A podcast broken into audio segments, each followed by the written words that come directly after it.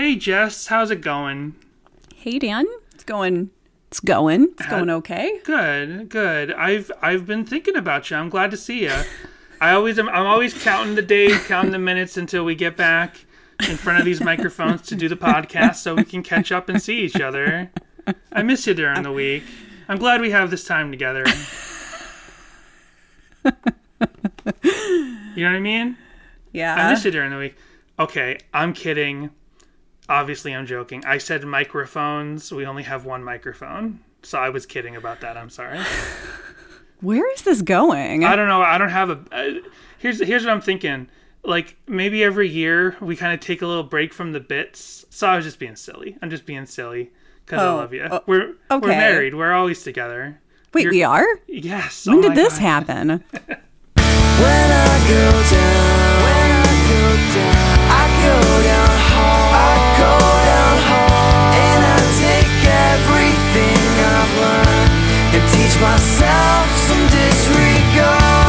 Hello, everyone, and welcome to Sadie Hawkins Pod. Hello. As I was saying before, I was so rudely interrupted by that clip of the song. Uh, I'm just gonna take. I started school. Yeah. Oh, I didn't say that before, but this is what I'm building towards. I started school again. It's very busy. We already have been like lackluster with the bits for the last couple weeks. Yeah. So we're gonna take a break from them. Last time we took a break from the bits, Tim Sullivan called up and was like, "I can't believe you actually aren't doing the little comedy bits at the top of the show anymore." And we're like, "Well, I guess we got to keep doing it for." Him. We haven't heard from that guy in in over almost a year. Yeah. So I think we're safe now. We can Yeah. just do what normal podcasts do and just chit chat at the top of the show and then get into the rest of the episode. That sounds good. Yeah, Dan's back in school at Cal State. Exciting stuff. And community college because there's yeah. some requisites that I'm missing and I need to take them like they're letting me take them while I also start my university degree to get a better accounting degree. This will be my third degree because I have my film degree, I have a and technically, we have two film degrees because Oh, we got an right. associate's first, and then we got our bachelor's. So this will be my fourth degree. That's right, because our Yeah. our our uh, our degree mill film school that we went to. it's like you get a bachelor's degree in what was it, two years? yeah, By basically going to school. year round. year- 24 every hours a day. Yeah. It was where I met you, so I would never want to not go there. But it's a bit of a jip when I, I want to not back go there. Aw.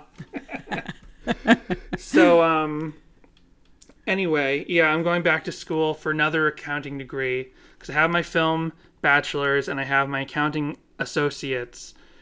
And film is a is a is a career where your degree doesn't really matter. It doesn't Yeah. really matter. You go to school, you get the knowledge, maybe you make some connections, but the degree nobody cares what your degree is when you apply for film work when you apply for accounting work, they very much care what your degree actually is. It's one of the fields Yeah. where your degree actually does matter. They should be just honest because our parents' generation are always like, the degree matters. They want to see you have initiative, but it's not true for a lot of fields. But then for some of them, it is true. So there should be like an honest list of what fields of work does the degree matter and what fields of work does it not matter. So kids can make informed decisions about whether or not they actually have to go to school. So I'm not going so I wouldn't be going to school reaching the age I'm reaching next year and going back to school again. That just reminded me that I saw like a, a uh, it was on Instagram, but somebody had like screen capped the Snickers Twitter, and they had been like, "Let's face it, you can't ever buy a house. You're never going to be able to have kids. You like have no money, and you got a degree in something that you absolutely aren't going to be able to get a job in. So have a Snickers." Was that a real tweet that Snickers sent or they made it up fake? I think it was a real one. I don't know. I didn't. I didn't investigate. Well, I mean the the, the podcast Twitter is following Snickers. No, it's following uh, Skittles and combos, which at the time we did that song, I don't know why I wasn't harassing both of those accounts all that week. I'm shocked. Too late. Let's see. Snickers. Did you think Snickers' uh, Twitter handle is real? Is the real Snickers? like someone else got Snickers first? think so. Okay. Let's try that. To be fair, it could be from years ago because sometimes these memes just like make the rounds and then they pop back up on, you know, Right. 20 different. I mean, it sort of sounds things. fake, to be honest. And making fake Twitters is so easy. Making fake tweets is so easy. Although sometimes I see fake tweets and I'm like, they didn't put any effort into this at all. All you need, take this from me, is like a Twitter account that nobody knows about. You, it's it's locked, it's private, and you tweet whatever silly thing you want to tweet, and then you screen cap that, and then you go and you screen cap a tweet from Snickers, and then you stitch those two together. Don't like just put it in some text app and just put the text over unless that's the joke you want it to look bad. If you want to make a fake tweet, do what I do.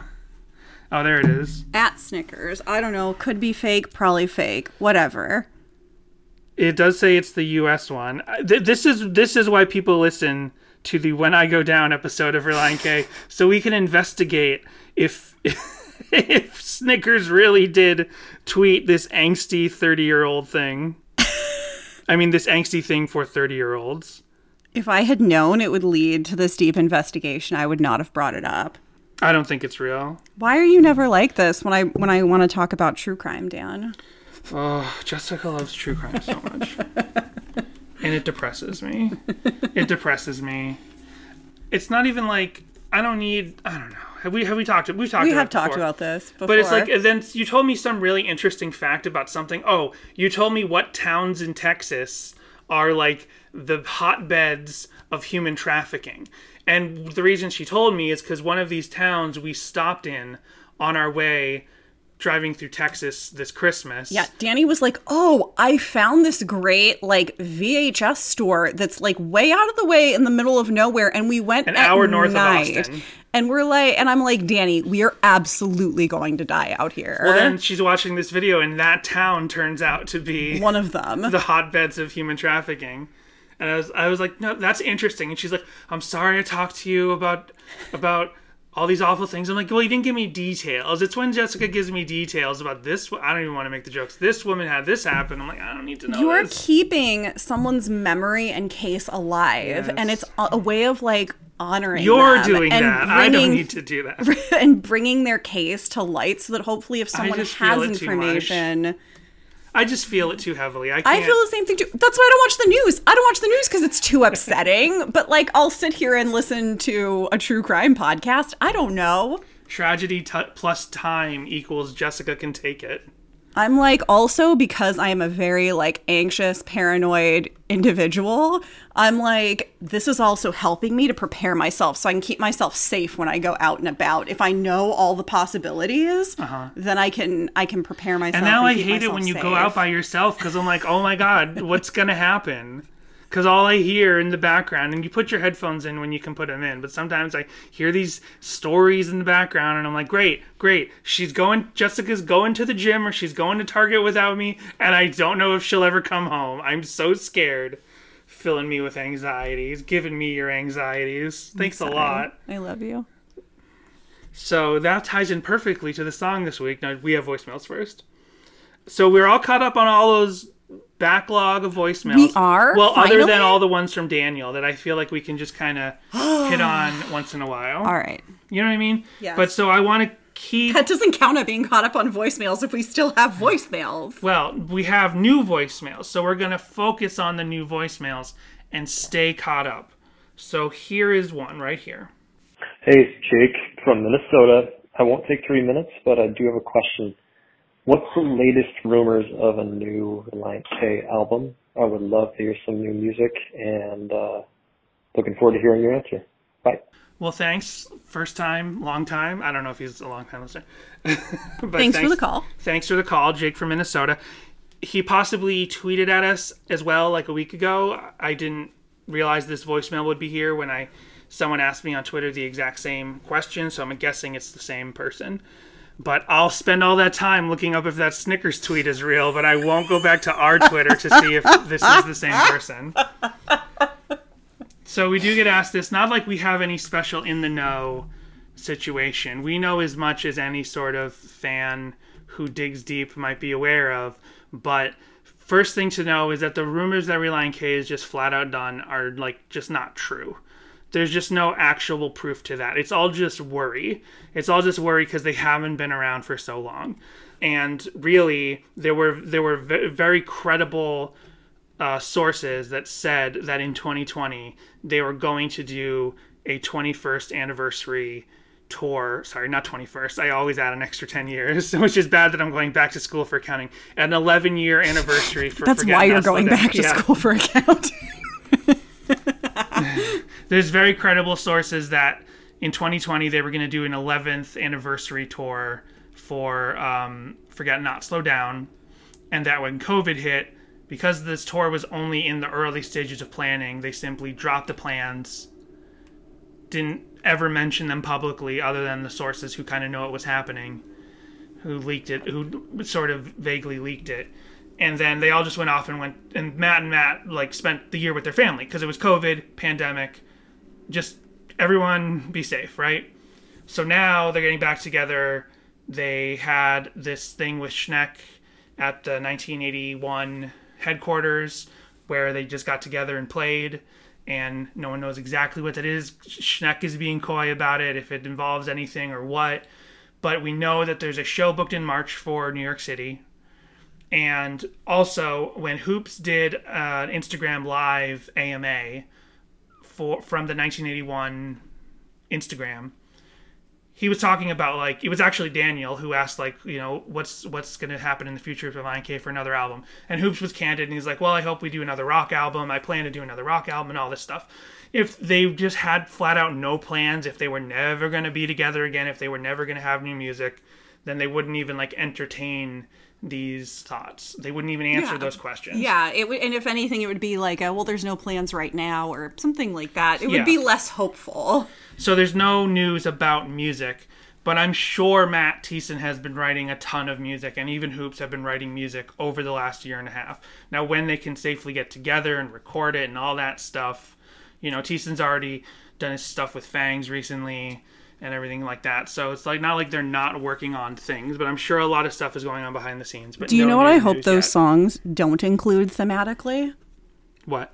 Messing up, asking for forgiveness, and messing up again. Yeah. this is a big bad friend Thiessen song this week, and we'll get into that. But here's another voicemail from Connor. Hey, Danny and Jess, it's Connor. Uh, holy shit, so many things um, from the last episode and a couple episodes. I'm gonna try to talk quick, but it's probably going to.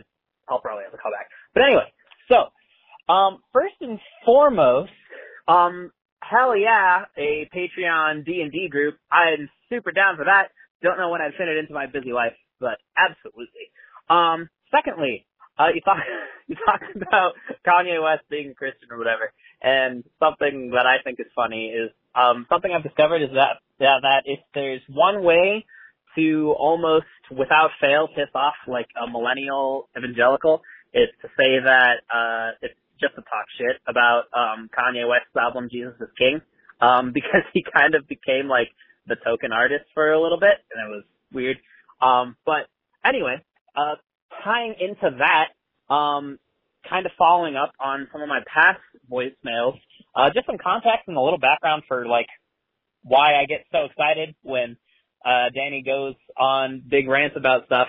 Um, I grew up a pastor's kid, and so like I was I was very deeply entrenched in like all of the toxicity of things that were discussed and things like that. Um, so much so that I was like super conservative and bigoted, and ended up like when I got into college, I ended up joining a cult for like two years. No joke. Uh, there are like news articles about a cult on campus at CU Boulder. You can look them up. Pretty great. Awful.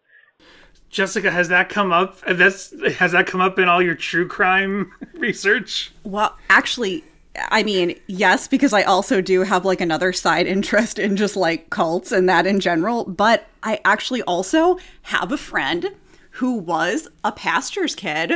And when she went to college, but this was in North Carolina, she too ended up joining a cult. So uh, interesting. Seems to be a career track you can take.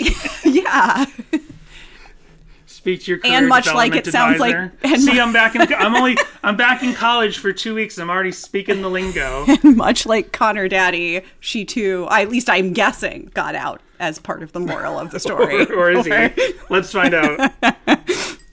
Um, but anyway, I was fortunate enough to get out of that, and with that and experiences growing up and experiences after that, like that's why I get super pumped when Daddy starts yelling about stuff because I'm right there yelling with you. So, yeah, that's why I have fun with that. Also, that's file that away. Tying into that, the thing I'm most excited to talk to you guys, you two about, um, I cannot believe we talked about Willie Aames and Christian pop culture so much on the last episode and didn't end up talking about Miles Peterson, a man who had it all. Wealth, status, success, but still something was lacking.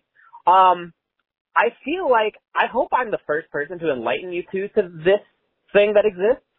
Um, but I can, you talked about, you were like, oh yeah, Willie Aames, they somehow got him to like call in for this thing or whatever.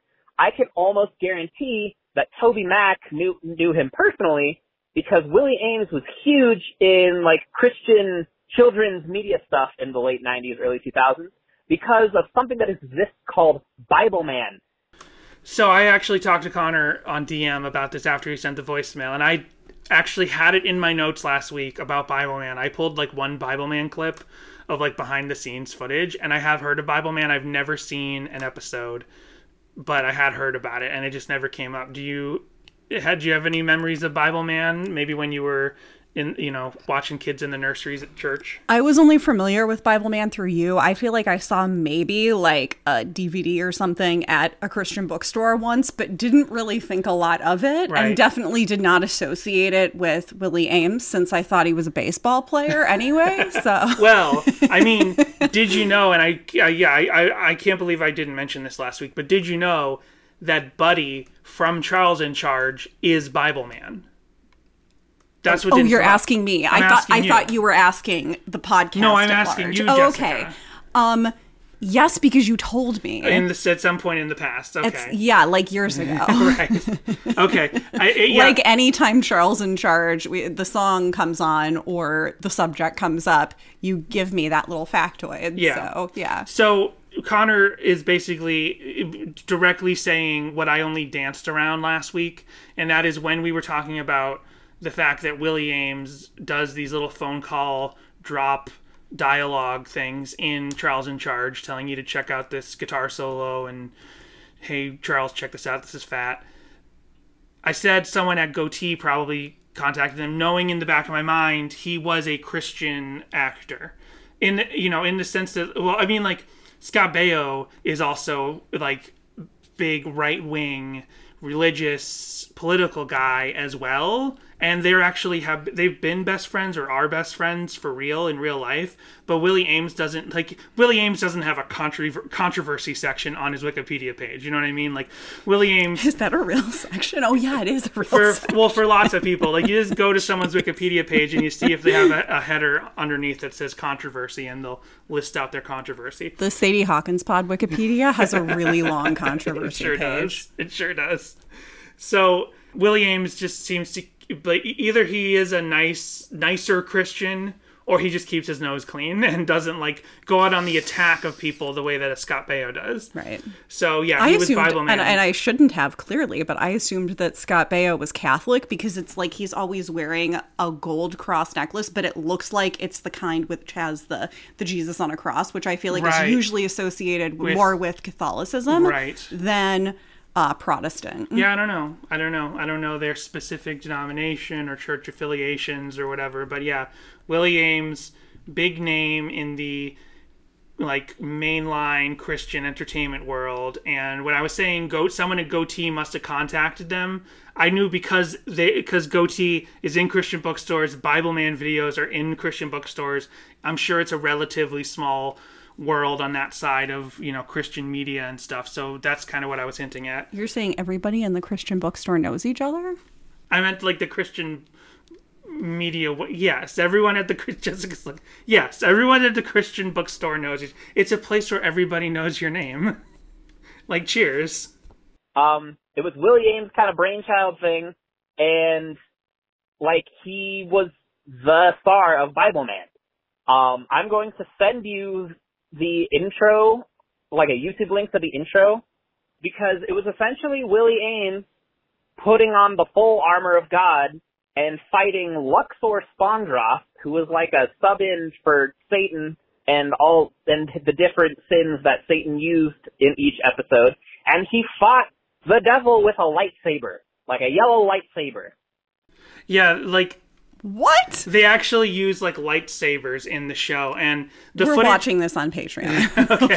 Patreon, this is gonna be a thing. the clip that I the clip I put in my notes for last week that we never got to was behind the scenes, like I'm like the making of from one of the DVDs or something. is it something. intentional?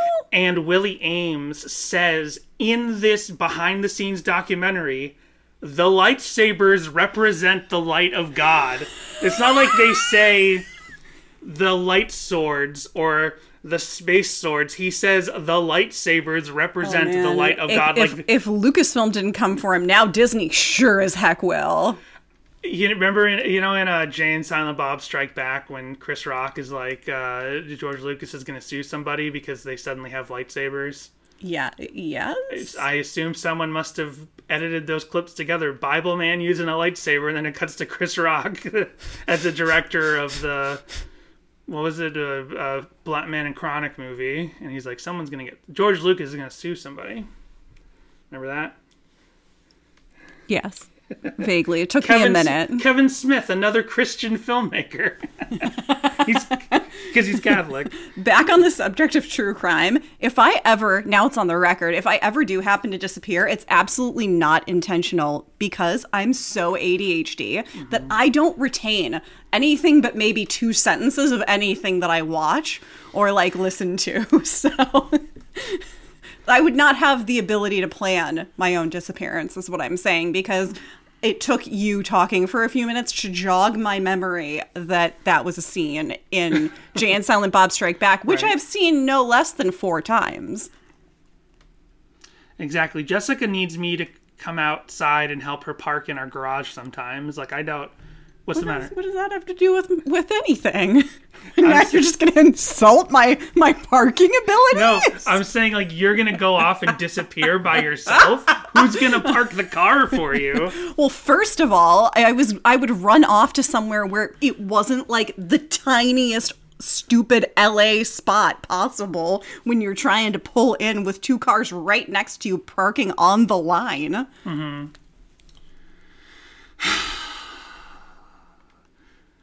I don't want this episode to be played in court someday. so I don't either. I don't want to disappear.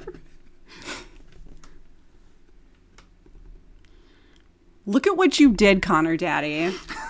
Why? Why are you always stirring up trouble, Connor? I'm so I, in this crazy, like weird looking armor of God superhero armor stuff, and I cannot believe that it didn't come up. I'm so I really hope I'm the first person to enlighten you to the existence of Bible Man because I think you will both freak out about it. Maybe that's just me. It's incredible. It's it's the cheesiest thing on the face of the planet, and it's amazing.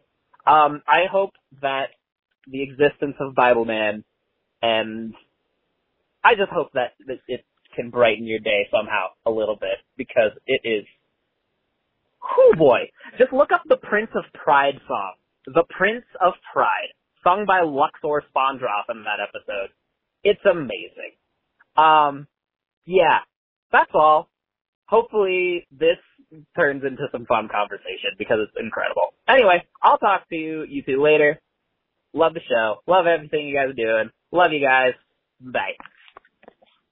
I thought Jeffree Star was the Prince of Pride. Who's Jeffree Star? I don't know, some YouTuber. I actually don't know their gender. I was gonna say I run it. I ran into the Prince of Pride in West Hollywood once. He's a really nice guy. exactly. Hold on, Prince of Pride. I'm Bible Danny. I'm I'm you know I'm keeping up with the kids. I'm I'm trying to connect with our Gen Z audience. right. Thank you. Thank you for having that initiative. So, so to, to Connor's answer, I, we had both heard of Bible Man, but we've never watched it. So it sounds like something that's absolutely up our alley that we need to watch.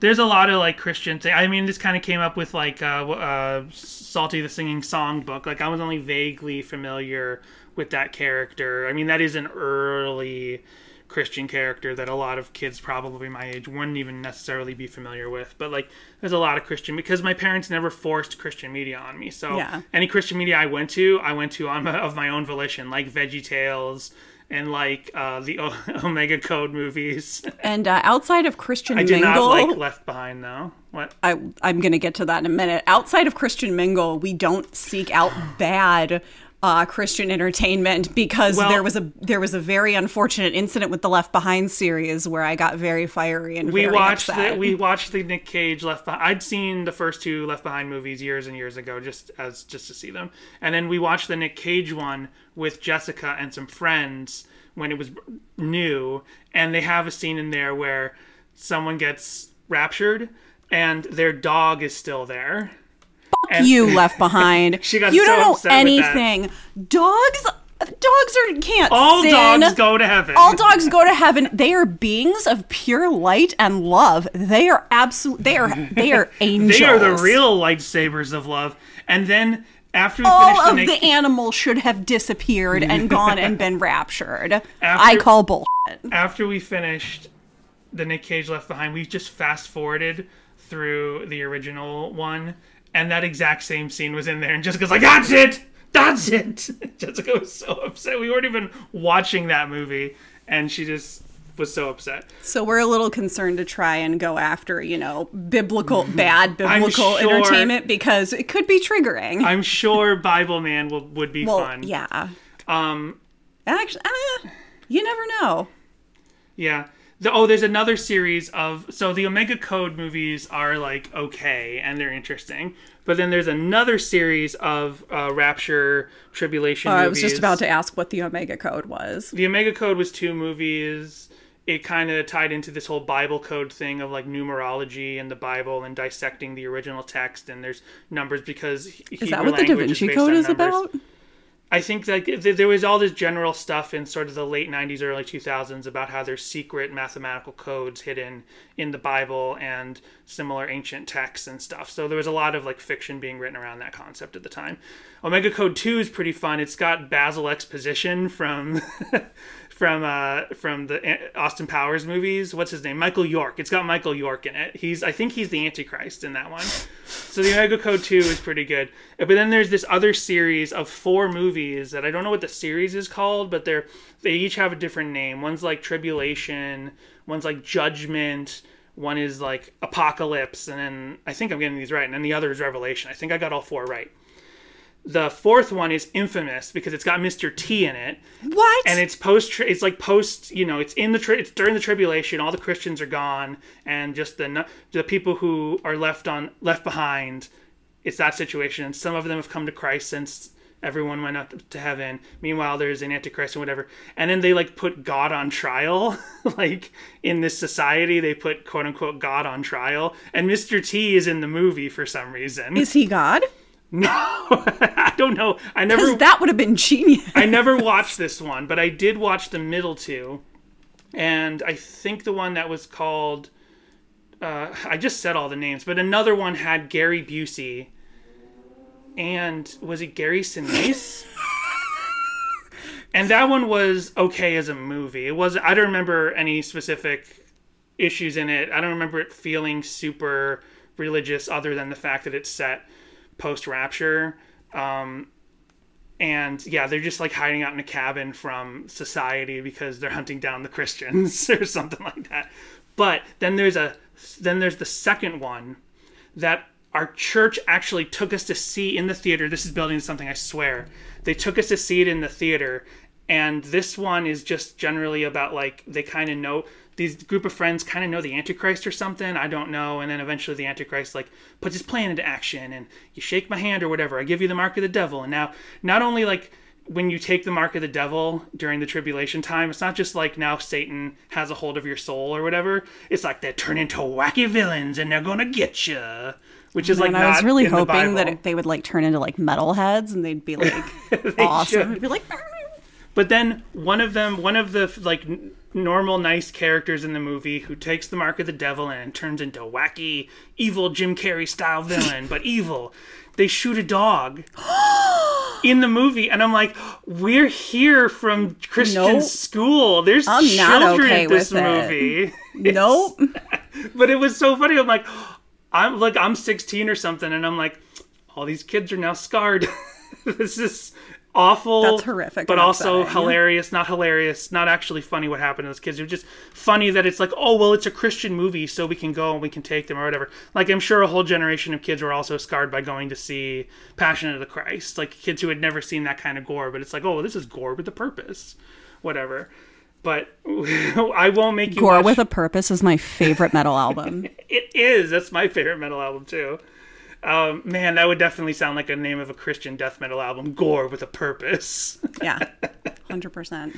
yeah, that's a- after uh, after Al Gore lost the presidential election. He was like, he's like, I need to figure out how to be Gore with a purpose again. and then he figured out about climate change. And Oh, now I thought you like- were going to say how to how to make the internet. Right. Well, he he'd already done that before. Once he'd already conquered creating the internet, and he'd already run for president, and you know lost or had the election taken from him. After that, he's like, "How do I become Gore with a purpose?" and he's like, uh, uh, uh, "Climate change," and then an inconvenient truth. That's the origin of that movie. So we have one more voicemail. Just to keep caught up, and this goes back to last week's episode as well, and it's only a minute, uh, two minutes long. Hey guys, good morning. Um, it's Lindy, and I wanted to call because I know you guys are updated or up to date on all my voicemails, but I am right now listening to Charles in Charge. And wow, what a dumpster fire. um, Whoa, what, what does she mean? Does she mean our episode was a dumpster fire, or Charles in Charge is a dumpster fire? I mean, it kind of was a dumpster fire of an episode, but to Let's just find- call us out like that. Let's find out what she thinks of the dumpster fire. I mean, Relient K, like, great job, but gosh, the background of it, like knowing now what we didn't know, whew, wow. Um, wanted to, I, I haven't listened to the whole thing right now, but where I'm at right now, I figured I should just call because I, it was in my brain. Um, when I first heard the song, I did not even know that Charles in Charge was a show. I think I was just too young to know that. Um, and so I was like, oh, what a fun song. It's cute. I wonder if this Charles guy is supposed to represent Jesus. Because it was like, you know, Charles in charge of my days and my nights. So it was like, oh yeah, like Jesus is my, like, he's my driver and I'm his co-pilot, that kind of thing.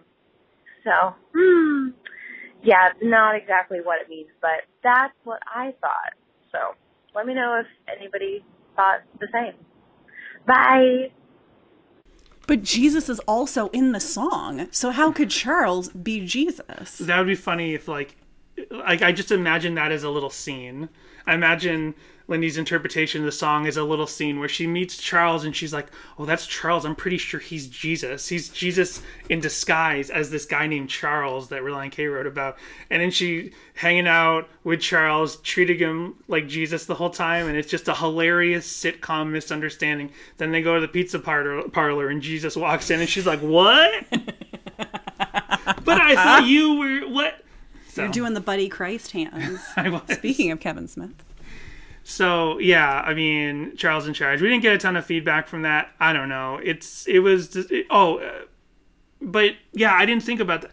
I have definitely I've said that in the past about other topics in Relient K songs where I'm like, do people even know necessarily that this is a reference to something? You know. Mm-hmm. So it somehow didn't cross my mind that people wouldn't know what Charles in charge was. But then again, in the episode, I do mention that like it eventually left regular television it was constantly on like daytime network TV all the time, and then it was syndicated prime time. Yeah, I had never seen it prior to when you and I sat down and watched it. And I think the only reason why I knew it was a show is because uh, one of the first times I listened to the Relient K album was in the car with my mom, and she's like, "Oh, I remember that show." Okay, yeah. And th- there's a lot of shows that were just totally ubiquitous on television.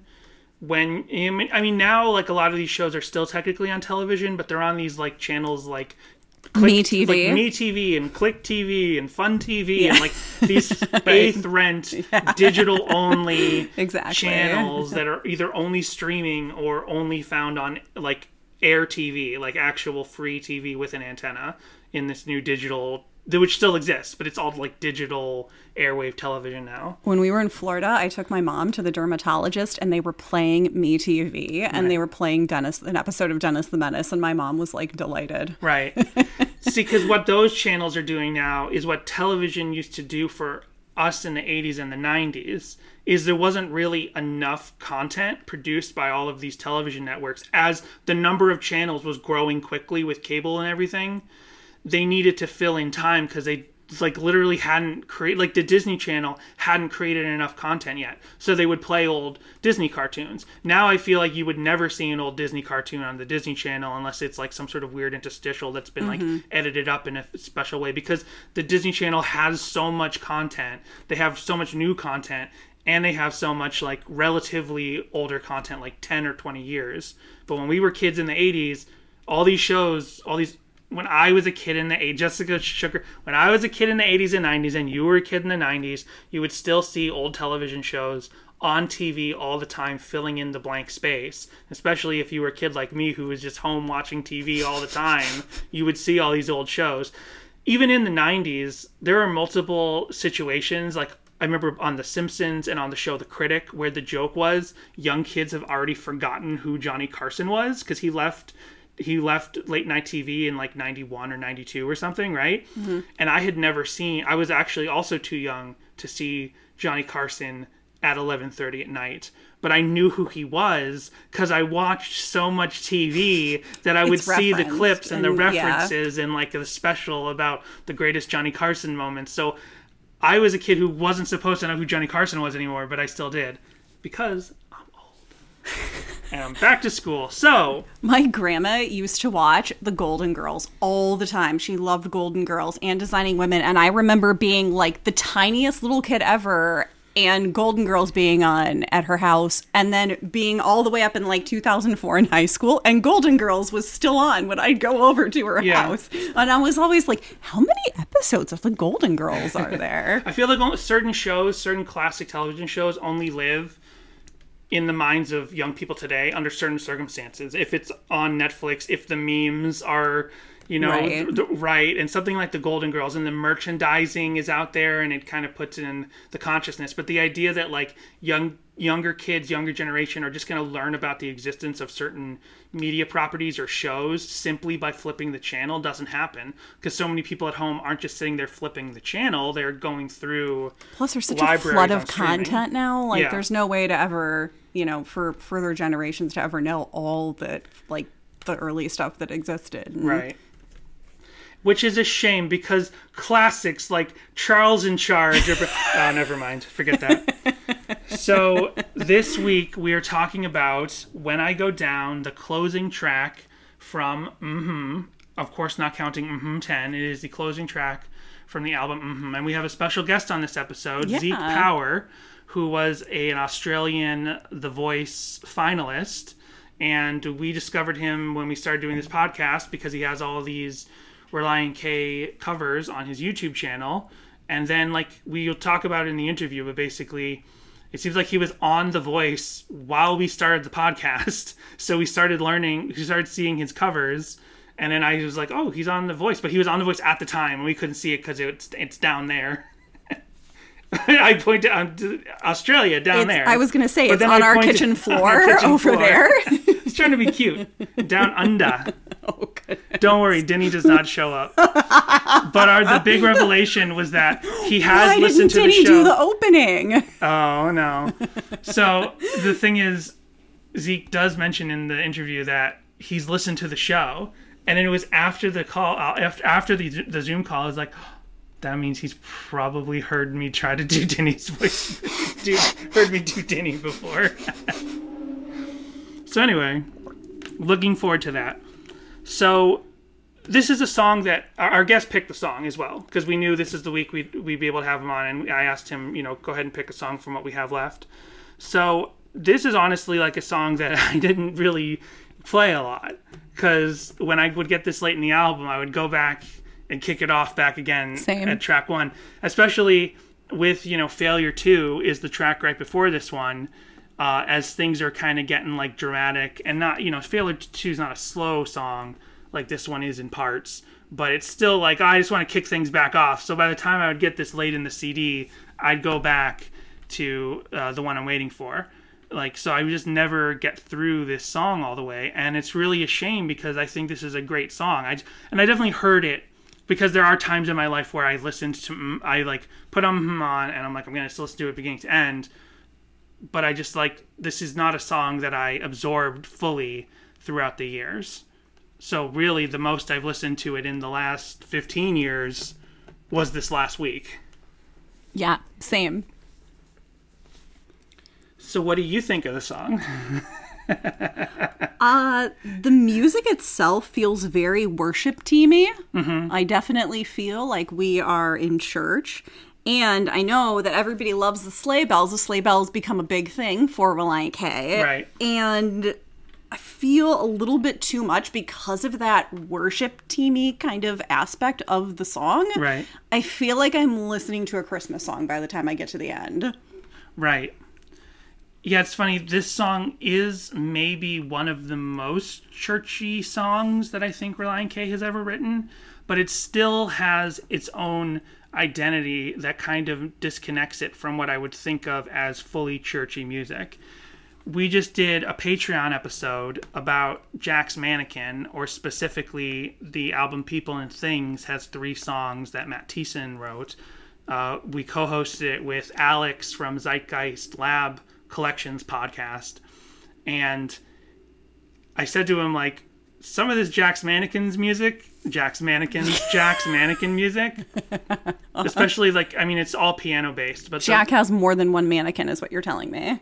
it's like Alien and Aliens. Yeah, The, Yeah. the sequel. He's gonna get Jack's Mannequin back together, but it's gonna be called Jack's Mannequins. Gotcha. So anyway, that was dumb. So anyway, I was telling Alex in that episode, which you can go to patreon.com slash Sadie Hawkins pod if you want to listen to it, that some of the piano on People and Things sounds more like church than any Relient K song Yeah. honestly but like legitimately like if you took out the lyrics about like going to a drug deal with your with your best gal and stuff the kind of lyrics that are on that album if you just took those instrumentals like you could play them at church and no one would bat an eye this has still this sort of relient k thing For that sure. makes it unique in such a way that it would be a standout played in a worship set. And I feel that about a lot of Relient K's most worshipy songs, like some of the songs on Three Lefts, and maybe Never Underrate My Never, it's, which is not called Never Underestimate My Jesus, but other than that song, which is maybe also the most churchy, straight ahead worship song, anything else Relient K has ever done that contains elements of worship, it's just that elements of worship. It always feels like a Relient K song first, injected with some of the DNA and attributes of worship songs. Yeah. This feels like it is leaning heavier towards a percentage where it's more worship than Relient K. It's it's getting towards more worship than Relient K, but it still feels like more Relient K than worship. And I feel like if a modern worship band did this, it would stand out. Maybe it's something about the song structure as well. And I don't just mean how like the first four minutes is sort of one thing, but it's kind of a dour. It's a like a mi- It starts off with a minor key. It builds towards something dramatic in a major key. Those sleigh bells come in. That all seems like maybe there's a lot of churches nowadays that would do something that big and dramatic and theatrical, but that is still a theatricality that I wouldn't directly attribute to worship music, especially that meme I talked about recently that said, I have a joke about modern worship music. I have a joke about modern Right. worship music. I have a joke about modern worship music. Like modern worship music is really has to be built on those repetitions. And this song doesn't have those same kind of repetitions to me. It seems to like change up and take you on a little bit of a roller coaster at different points that like sort of mainline worship music wouldn't necessarily do. So this still has a big, dramatic, theatrical, unique structure to me that keeps it apart from that concept of worship, of, Yeah. of straight ahead worship. Yeah. So lyrically, we and also musically, we have theatrical Thiessen. Right. And then lyrically we have Bad Friend Thiessen. Yeah. And I didn't really realize it because, much like you, I didn't listen to this song a lot previously. So as I was going through the lyrics, I realized that, like, every song on hmm has the same message vibe. I messed up. Made my friends mad, apologize, please forgive me. P.S. I'm totally gonna do it again.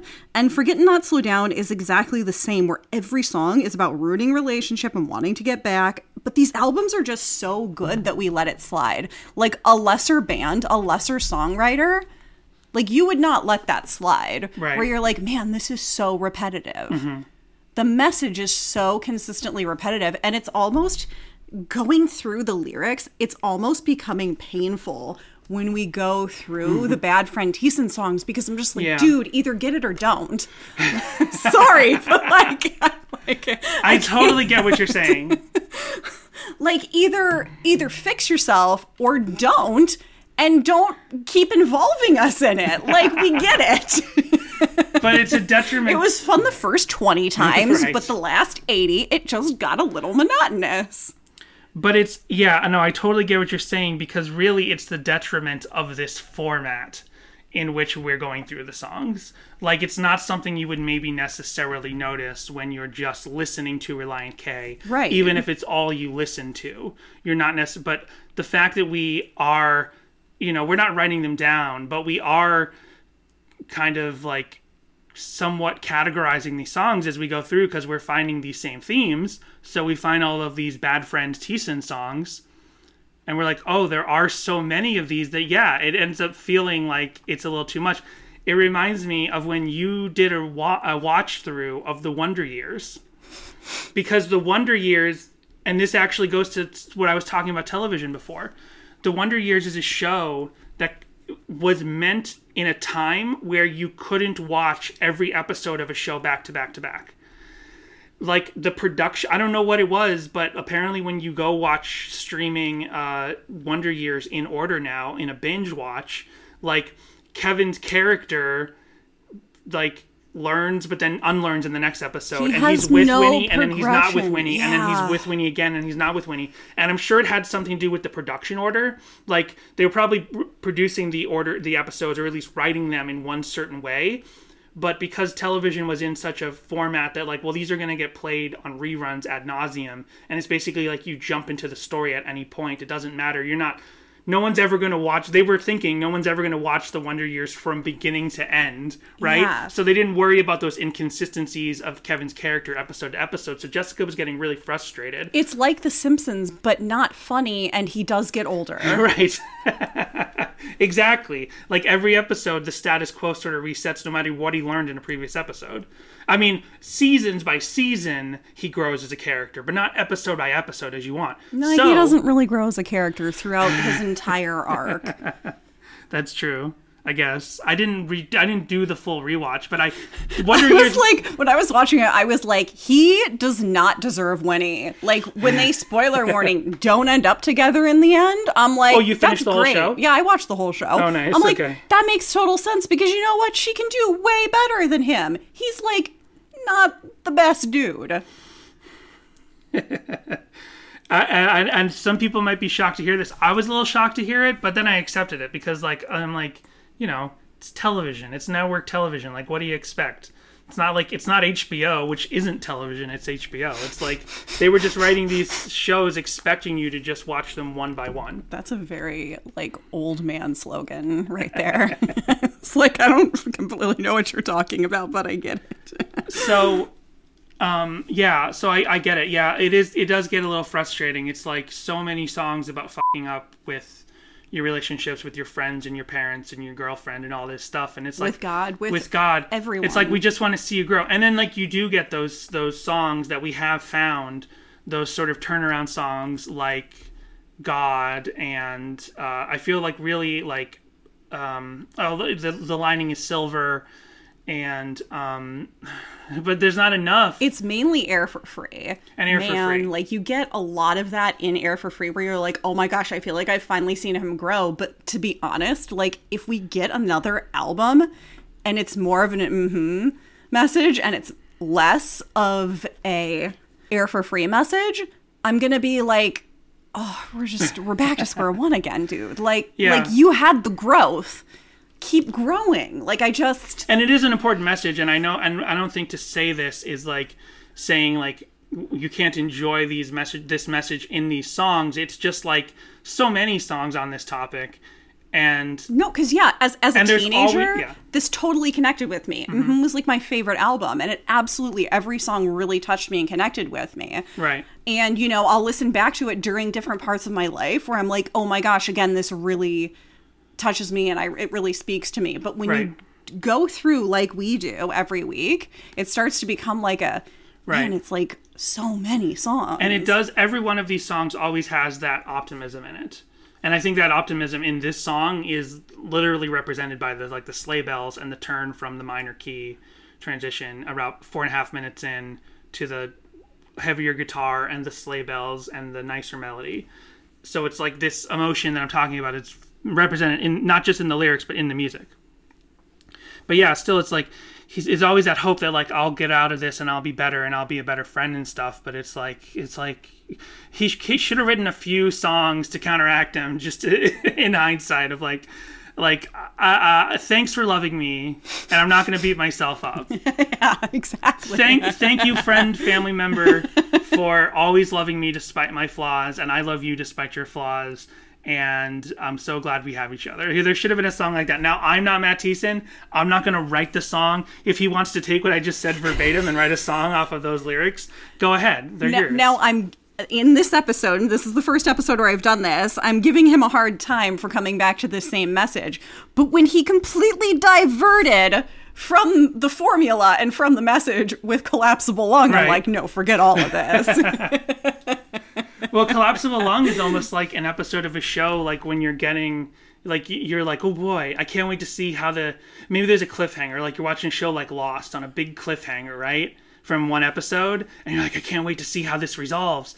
And then the episode starts, and it's like a full flashback episode to something before that we're gonna set up before we get back to that cliffhanger next week. You're like, no. so you collapsible lung comes out, and you're like, no, I wanted to see. Yeah. And it's so funny because it's like you know, I'm approximating Matt Thiessen, a human being, to a fictional characters on a show, but he does lay him his his emotions and his feelings out in this way. So you want to, you're hoping, you know, as, as you're growing as a person, listening to this music and being touched by this art, I'm sure you're also hoping to to sort of hear the similar growth and along with yourself, just like how you know, kids grow up with Harry Potter as they read the books. They're the same age as the Yeah. characters and different things similar to that.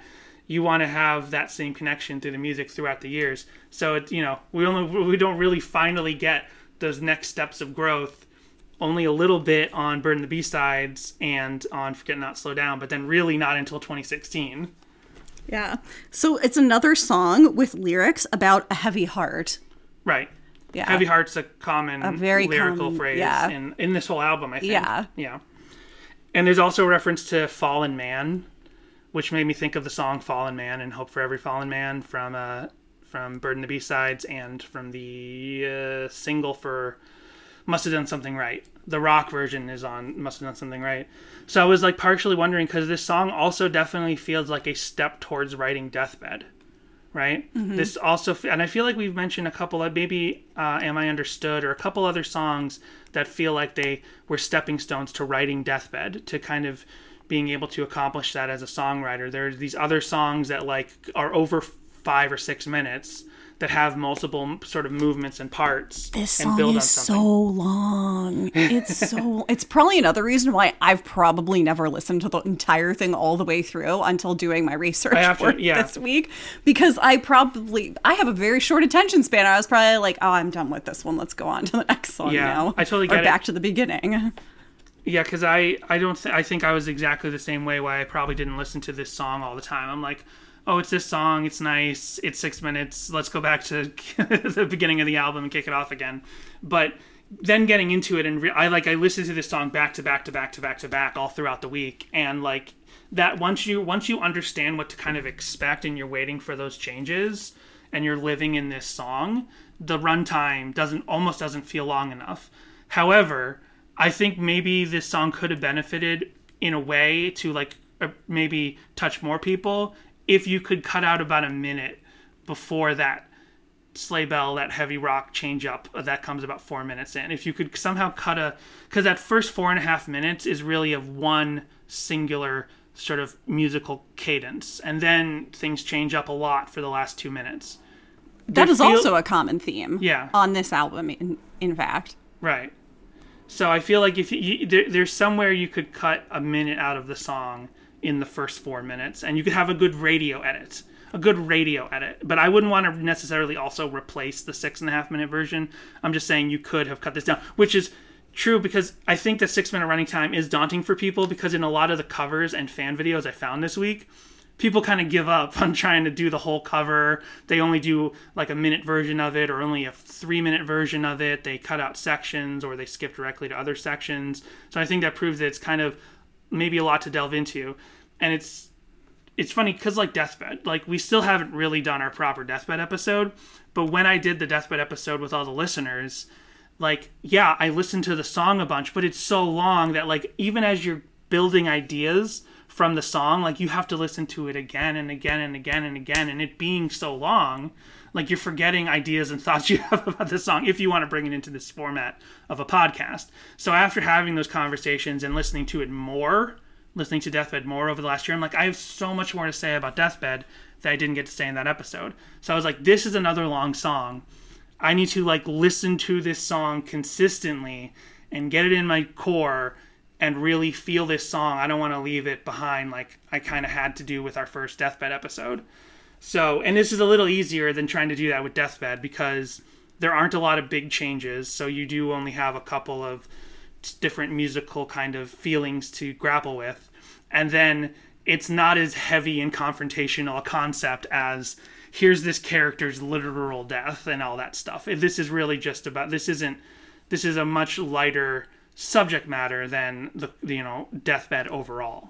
but there's still a lot going on with lyrically and like uh, definite messages there that it, it felt really daunting when i sat down with the lyrics and i was like i feel like i want to give this more like thought than i feel i have the ability to at this moment Right. like every time i sat down to look at them i was like okay i really just need to dive into this and every time it just felt like it was like oh this has a thing and maybe I want to say something and this has a thing and maybe I want to say something else about that. And my like main note that I had about the lyrics is just from that first verse where I wrote, hmm, can't dictate your own moods. Maybe you should wear a mood ring, Matt Thiessen. nice. That's good. Well, just going into that first section of the lyrics, I'll tell you flat out, it hurts so much to think of this.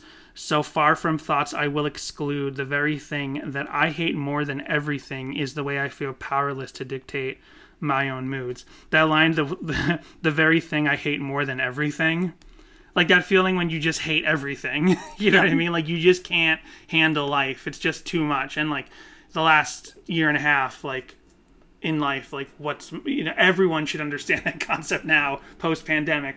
But like if when you're just mentally not feeling right and you just feel like everything's against you and you just kind of hate everything you know what i mean and that's such that's such a it's like simultaneously a beautiful and a fun and a funny and a poignant lyric to say the one thing i hate more than everything is not being able to control excuse me not to being able to control my hiccups Goodness. and not being able to control my moods but maybe if you weren't so against prescription drugs maybe if you weren't like oh look Yeah. what good that did Yeah. it could help you control your moods Facts. I've thrown away so many things that could have been much more, and I just pray my problems will go away if they're ignored. But that's not the way it works. That's not the way it works. And yeah, that's also another thing. Like, not just the bad friend Thiessen subject, but the idea of like I've got problems and I just want to ignore them. You know what I mean? Mm-hmm. That comes up a couple times in Relient K. Not as much, but once in a while. And I feel like that's a thing that comes up with all our lives. We just want to ignore problems and just hope they go away. And problems don't really go away. We just kind of like if if we ignore a problem, we just kind of accept we just kind of accept them over time. You know what I mean? It's just mm-hmm. like this is still a problem, but it's not as much a problem anymore. Right. you know what I mean? Like maybe for me, sometimes like some of my anxieties as a kid like i just like learned to deal with them better. Like those anxieties might still be there but then i also have new context as an adult. I'm like well that's not really an anxiety for me anymore. You know what i mean? And that's not necessarily the problem going away. There actually was growth there that helped me deal with it but it's so small and slow and subtle that it didn't feel like work to get better on that anxiety. It feels like it just went away with time but really it's not. There's it's you know if problems go away something happened. As you maybe you didn't see it maybe you didn't notice it. You have that bump under your car and you're like what is that? What is that? I don't want to deal with it. I don't want to take it to the shop. I just want it to go away. And then that bump eventually goes away because that hitchhiker that you ran over finally let go. So many lyrics. I've thrown away. I'm, I skipped here a little bit. I've thrown away the hope I had in friendships. I've thrown away so many things that could have been much more. I've thrown away the secret to find an end to this, and I just pray my problems will go away if they're ignored. But that's not. The, I skipped to the. I skipped to literally to the. I'm not on Genius, so I don't know what's a chorus, what's a verse, and what's a pre-chorus. Oh, here I have it pulled up if you want to look at my phone. Here we go. Now I got it. I was just on Google Lyric Find. Thank you. Okay. Um, any control bridge one, bridge one, because this is when things get good. This is we know like generally how that first four minutes of the song goes, but things start to go good when he goes. Any control I thought I had just slips right through my hands, while an ever-present conscience shakes its head and reprimands me. Reprimands me. Then there I confess, I'll blame all this on my selfishness. Yet you love me, and that consumes me, and I'll stand up and I'll do so willingly. So Bless you, April. bless you. So what something I don't like here necessarily is, but it does also make sense because it's not like that heavy. I mean, the song overall feels heavy, but this this line is, "Any control I thought I had just slips right through my hands, while an ever-present conscience shakes its head and reprimands me." Okay, well. Here he says his ever present conscience shakes its head and reprimands me. So, you could interpret that knowing that this is a worship prayer based song and knowing that Relient K is born again Christian, that that conscience is God. But I don't want to see it that way, and I don't think it's meant to be that way because yes, like God, I, I think there's like a concept of maybe God being disappointed in you, but like when you lean on that too heavily, like, oh, God hates me. Why do you love me, God? I'm so, I'm such scum. It starts to get too much into this self-flagellating thing, right? Yeah. When you start, uh, when you start, when you start seeing God as being disappointed in you, like too heavily, like there's something, there's something partially understandable about the idea that like God expected more of you. But when you start seeing it as God is heavily disappointed in you and he says like and then you start imagining it's as if God is saying, ah, "But I guess I'll love you." Like it's a burden. Like it's not God's burden. God loves you no matter what, and He forgives you every single time. And it's no sugar off his cake or whatever. I don't have a good simile. It's not hard for God to forgive you because He is bigger and more powerful than you in every way. So the idea that God is shaking his head at you and reprimanding you is not what I like to imagine. I do think that there I don't believe in the vengeful God, but the vengeful God is a very heavily conceived belief by many religions and throughout history. So I do think there is that side of God or that side of what we call God. But just the idea that like you mess up in a little way with a friend and he's reprimanding you, I don't see it that way. Here, Thiessen says, "My ever-present conscience." So I think he's literally think saying he himself, his conscience, who is more critical of bad friend Thiessen than bad friend Thiessen.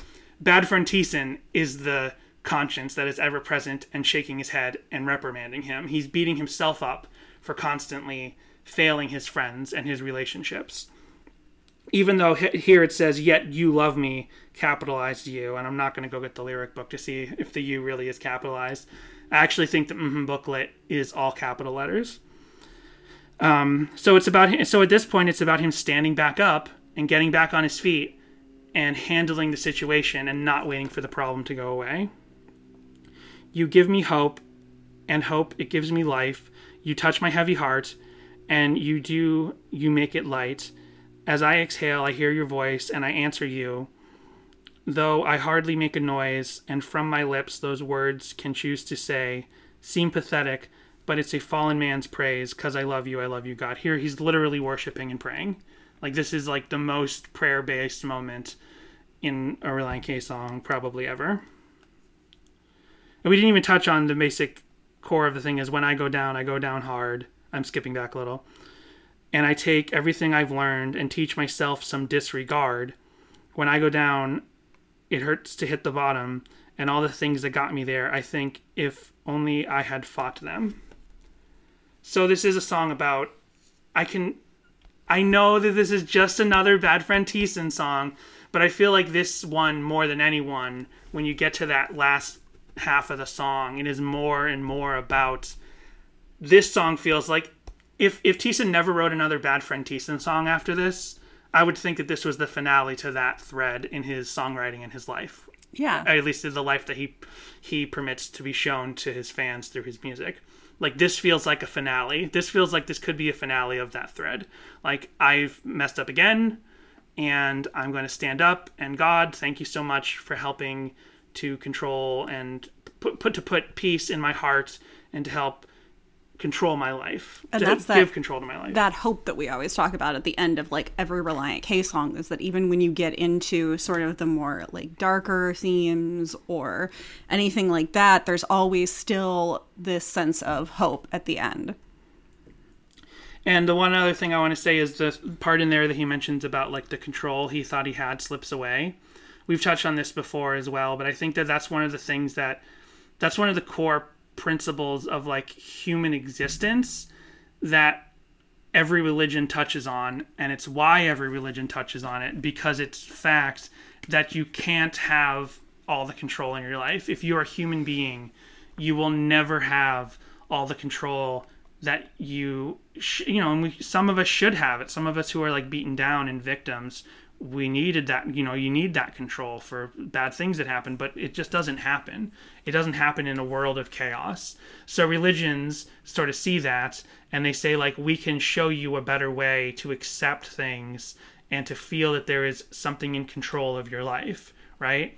So I think that understanding that you will never fully be able to control your situation is a very healthy thing to accept. And some people come to that, and I have come to that in my life through a relationship with God and believing that there is a force bigger than you, that when things seem like they're out of control, they'll always be set right because there's something looking out for you. So I think n- no matter how like um, cynical I get or anyone gets about Christian thought or something, that's something I absolutely believe in. Is like you have to let go of control because the people who want the most control and never let go of it, they become the villains. They become the dictators.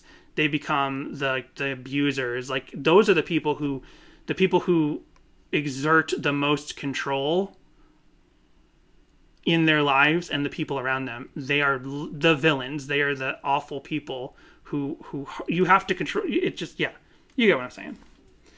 So anyway, do you have any other notes in the song before we take our break? Uh, no, I think you put that really well. Um, I will say that this title, aside from being a subject that comes up a lot, the words in this title also come up a lot. Forget not slow down, down in flames, and this is a title that kind of has that like Archer, Archer the character, the cartoon character saying phrasing, because it kind of accidentally is easy to come up with a dirty joke to this title. You know what I'm saying? Yep, that was literally how Danny woke me up this morning. Was with that joke. Yeah, I said, I was like, and she's like, is that the bit for the episode? I'm like, no, we can't do that. we can't say that in the opening, but phrasing, you know. Still, I don't think it kind of stinks when like Urban Dictionary basically ruins like very like language. It ruins language, like things that we have to say, words that we have to use, then become sexualized because of like Urban Dictionary culture. Right. Well, everyone ponder that while we go take our break. We want to thank you very much for listening to Sadie Hawkins Pod. Please follow us on Twitter and Instagram, which are both at Sadie Hawkins Pod. From there, you can interact with us as well as view the videos and images we talk about on the show. You can also call our voicemail line, which is 402 95 Sadie. That's 402 957 2343. Leave us a message and we can play it on a future episode. Also, we invite you to check out sadiehawkinspod.com, one simple place to get links to all our social media and a link to our TeePublic store. There you can pick up merchandise, or merch as it's known in the industry. We have our Black Flag parody shirt, our little Sheet Boy ice cream shirt, and our all new Boys from Canton ampersand shirts that list the first names of every album lineup of Relient K. And if you can't get enough of us, well, good news. At patreon.com slash sadiehawkinspod, we are releasing at least two bonus episodes a month. You'll also have access to our whole backlog, including our discussion of Owl City's Ocean Eyes, reading through the Complex Infrastructure book, and the songs from K is for Karaoke. Finally, we want to thank our current patrons, who include Daniel, Josh, JR, Jarrett, Eric, Joel, Connor, Michael, Helen, Samantha, Roxanne, Jimmy Eat Pod, This Might Be a Podcast, Tucker, David, and Brady. We hope to see you there, and even if we don't, we hope that you will keep us in positive regard. Aww.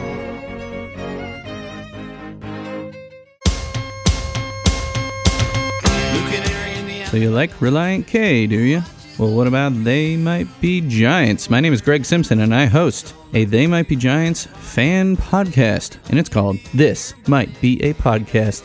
This Might Be a Podcast is a song by song podcast featuring a different guest every episode from normal fans like you and I, but also I've had guests such as John Darnielle of the Mountain Goats, Justin McElroy of My Brother, My Brother and Me, Hutch Harris of the Thermals, Mike Park of Asian Man Records, Franz Nicolay of The Hold Steady, and Danny Weinkauf and Marty Beller of They Might Be Giants, and past drummers Dan Hickey and Brian Doherty.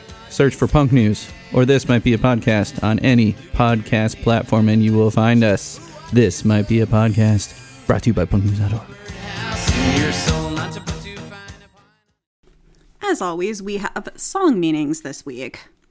Bo99 on November 12th, 2004 said, Nice worship song, but it drags out. Oh, is it our friend Bo? Oh, maybe. I had not thought about. Mm, nice worship song that it drags out. That's my impression of him. Sure. Don't tell him I did that. He hates it when I do that. Wise Wiz, January 10th, 2005, said, There's a word I'm trying to think of.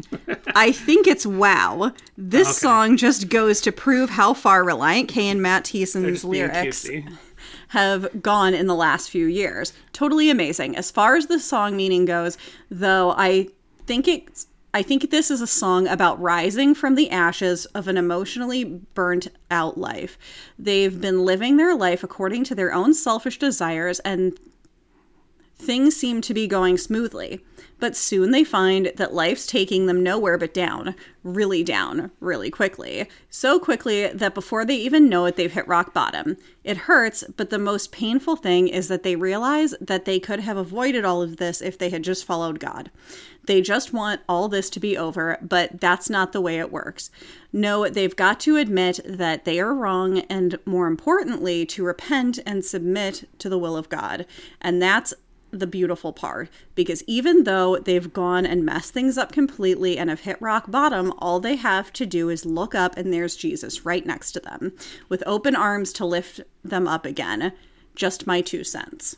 Yeah, I mean, that's what it's about in the broadest sense. It's like they opened up some concepts. I feel like the the song itself is actually drilled down to specifically be about having a bad effect on your relationships with your family and friends specifically and then this this person broadened it to kind of all sin which is a perfectly reasonable way to kind of personally interpret the song but i don't agree that that you know yeah or, or maybe it is but just like how forget not slow down is specifically about the dissolution of that engagement that he had but when you listen to it it speaks to your personal tragedy. So i, I understand Over on lyricinterpretations.com on April 19th, 2011, Anonymous said, I honestly think that this song could be either about a girl or about a struggle with God. Despite the last verse, I find that the guy could have either been dumped or recently rejected, and now he's trying to tell the girl how he feels, but he's very uncomfortable about it.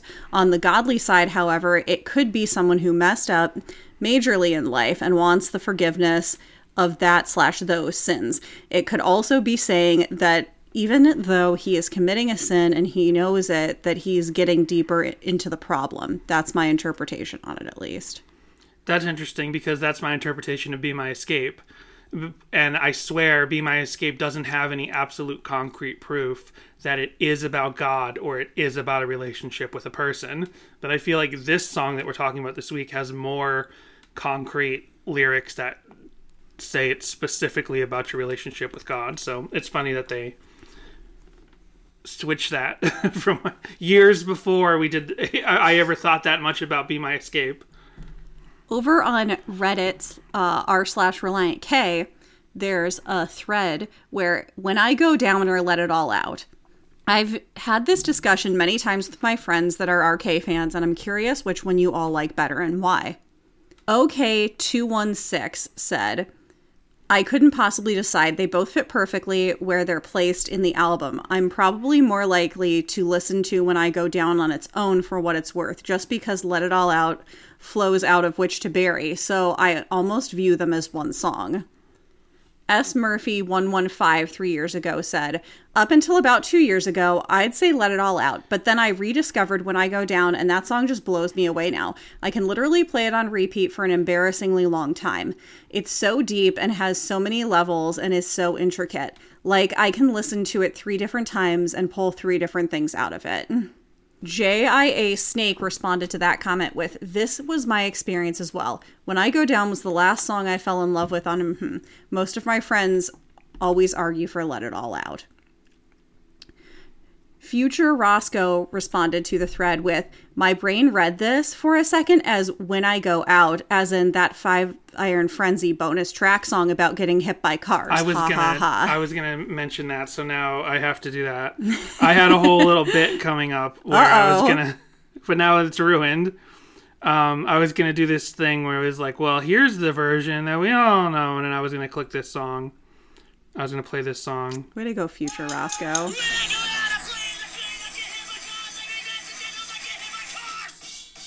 That's the song. That's my favorite Beastie Boys album. So I had this whole cute thing planned. I was like, Track. Well, here's the version. You know, I was gonna do this thing and totally ruined. Thanks a lot. That said, when I Go Down wins every song contest it enters for me. That song means a ton to me. Then Blue Star Drummer responded, Let it all out, not even getting deep with the reasoning. I just prefer the lyrics and like the tune slash melody slash overall sound of it. And to be honest, for some reason, it took me a long time to even appreciate when I go down. So there's that too. Lewis 9323 said, I had When I Go Down in my music first, but actually a week ago I was listening to Relient K and Let It All Out was playing. And I was amazed because it's such a great song and I couldn't believe I hadn't listened to it. So, yes, Let It All Out for me. It's like when I go. Wait, when I go out, let it all out. When I go down, down. It's like down. So it's like this. Basically, this uh, question on this Reddit post is like, are you down or are you out? A little bit of column A, a little bit of column B. Obi-Wan 3301 responded, I would have to say Let It All Out. The song that it comes directly after gives it more depth and I really like the vocalist that switch off throughout. Dealers underscore of underscore fame says when I go down. What do you think, Dan? I don't know. I don't. I think I probably like this song more, but I I. I'd go Let It All Out. Yeah. Okay. Then we have a blog post about this song from disjointedthinking.jeffhughes.ca.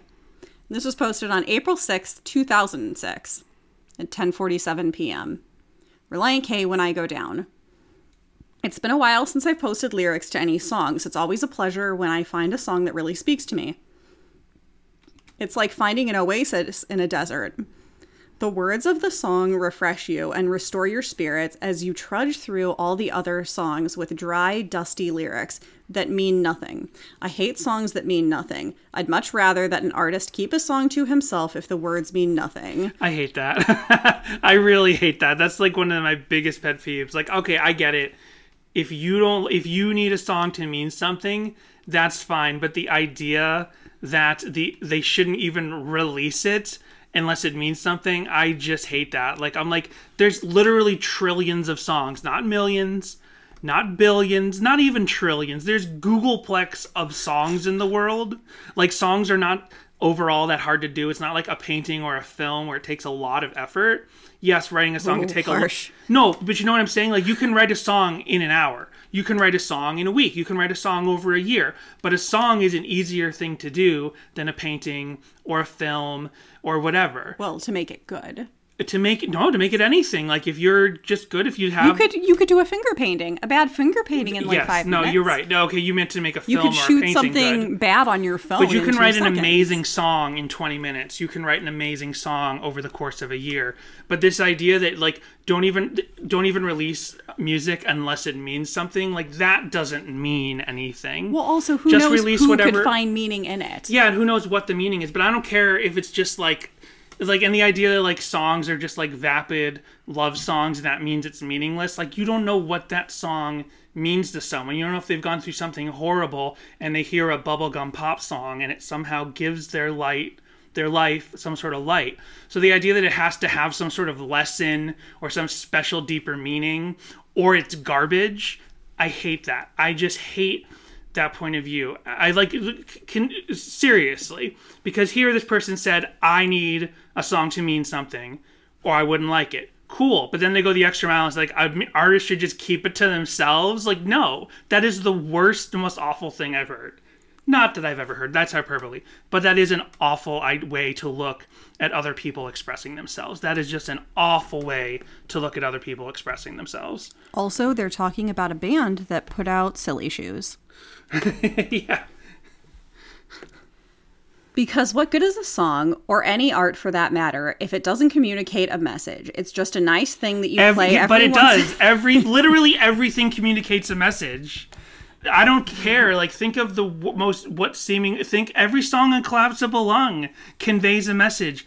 Everything conveys a message. This person thinks that the, like the message has to be of a certain value. This person is saying the message that like don't tell me what you have to say unless I think it's of value. That is wrong, wrong, wrong to think that way. And this is I'm sorry to I don't normally impose like when people have opinions like even reviews I try to leave uh like a little bit of space for them but no this person's point of view is wrong wrong wrong headed they are on the wrong side of history you don't know what anyone's message is what unless it speaks to you personally or you understand it or is what you're saying that you have to make sure the song lines up with your philosophical and theological views and that anything against it if it challenges you in the wrong way you think it then has no meaning I did not realize I was opening up a can of worms with this one. but that's just so awful to say like just imagine like you're just writing Yes. a song you're just learning to write a song and you write a song about i love watermelon i love watermelon and it's just like fun and when you go up to someone who's just learned how to write music it's like that song is fing garbage and how dare you share it with anybody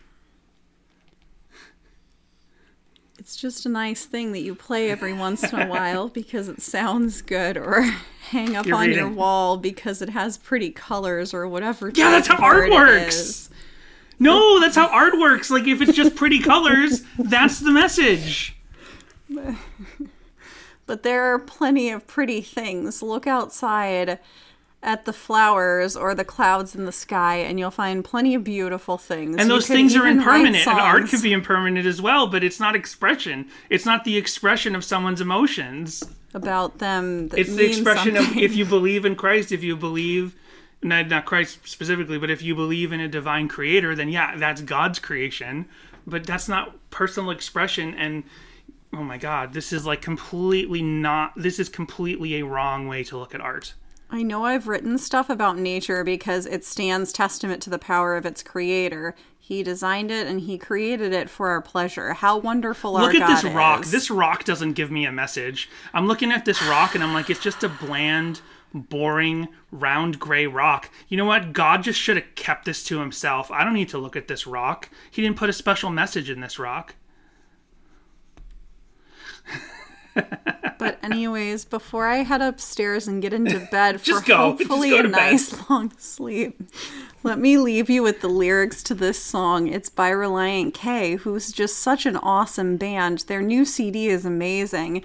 It's full of songs with meaning, songs with more than just pretty pictures and cute catchphrases. But Relient K loves pretty pictures and cute catchphrases. That's, this is the most it's a really thing. great message of hope in spite of failure. So here it is when I go down and they post the lyrics.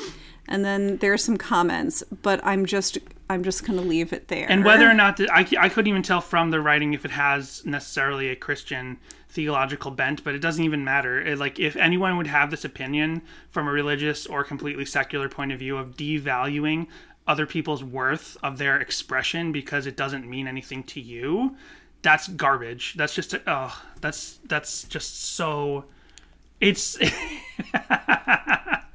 I guess it's it's got me more in a tizzy because like sure we like last week we discover the the horrible things that um, Scott Baio is accused of doing, and I got upset about those, but I didn't get vitriolic about it because we should we all know it's awful and he's awful. But the point is like something like this is presenting it as well this is obviously the right way to do this. You have to always put a message and just pretty pictures are meaningless. Like they're presenting it like this is meaningful and that's what makes me they're presenting that blog like it's a meaningful lesson and it absolutely is the wrong lesson and the wrong way to look at other people's personal expression and their art Indeed. So the last thing that I had was a Facebook video, but it won't let me open it because I don't have Facebook, so I just sent it to you. And hopefully it actually goes through. all right um, I did copy and paste the note which has the actual link, but oh uh, this was on facebook this is just a guitar this Yeah. is just a guitar cover oh, I wasn't sure because I didn't watch it, so all right. So your turn. it's nice that they posted it to Facebook. Well, this is a song that they have not played a ton, you know, except for the mm 10 tour. So Sure, because you know the audience, they're not going to want to sit around and listen to a six-minute song, Jenny. exactly, I was thinking that I was like, this would be a, for me because I'm not because I haven't. I don't know. This would sort of be a more fun way to end a show than necessarily deathbed. Yes. If the stark it nature would. of its message is too much for you to take. So, oh, I forgot one note actually. I'm back on my notes and I remembered one thing. So, there is this song kind of reminds me of this one specific area era of the Foo Fighters on their second album Color in the Shape.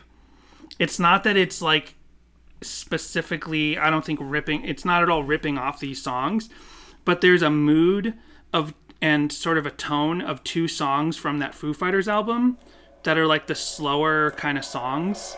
Uh, Jessica's looking confused. Oh, it's I- started the song. I thought the upstairs neighbor was running her water. So there's this song from this album called Walking After You, and it's not that it.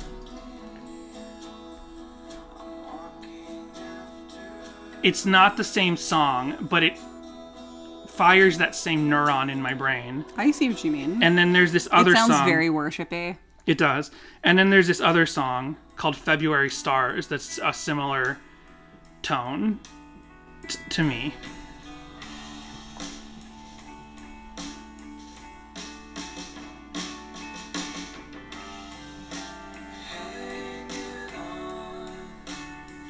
So it's not that these are actually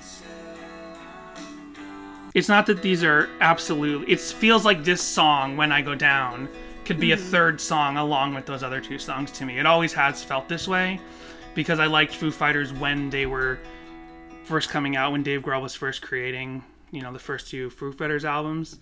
So i knew color in the shape really well when i listened to this album when it when, mhm, when it was new and when i heard when i go down i was like oh this feels like it's off of the color in the shape So would you say that the colors in the shapes are meaningful? Yeah, it's like, oh, look, look at this just meaningless garbage. Look at this meaningless color and this meaningless shape. Like, what does that mean? Like, look at any album cover. Like, what does this mean? Actually, mean to set you off. Like, if, if if the cover of mm-hmm was just a painting, would you just be like, ugh, look at that, look at that meaningless painting? It's the just a cover of. Forget and Not Slow Down is a painting. It is. But if you just saw a painting what is still life? What is still what is a still life painting? It's just a it's just painting of fruit in a bowl. Like what is like a picture like portraits of people? Is it just meaningless because it's just just a person like oh it's just a pretty picture of some lady. Who cares? Art shouldn't just be about getting chicks. What is love? Baby, don't hurt me. Don't hurt me no more. So let's move on to those covers. that song has meaning. Every song has meaning. Every single piece of creative work in the world has meaning. And that blog post was absolutely 100% incorrect. Like, w- not debatable, an incorrect way to look at other people's creative expression. So here's Relient K performing this song live in Irvine, California in 2006.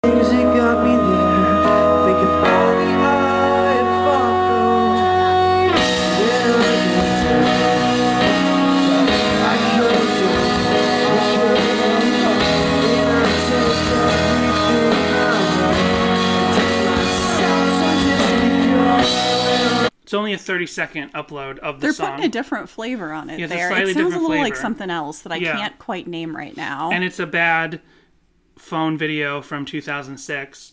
But yeah, this would have been. I was getting to this before I went on another tangent. This would have been a nice show closer, mm-hmm. you know, up until Deathbed came out. Or if it's like a festival set or a shorter set and they don't have the time to play all 35 minutes of Deathbed, they could have they could replace this. Yeah. But instead, at mm 10, I, I guess they closed. And I, oh man, I wish we had been able to go to mm 10. It's one of the biggest misses that we didn't go to that. They used to, I guess they ended every show on that tour with When I Go Down. So here it is in Irvine. And the last one was in Irvine. This one's in Houston at the Houston House of Blues right around your birthday, 2014. The very thing that I hate more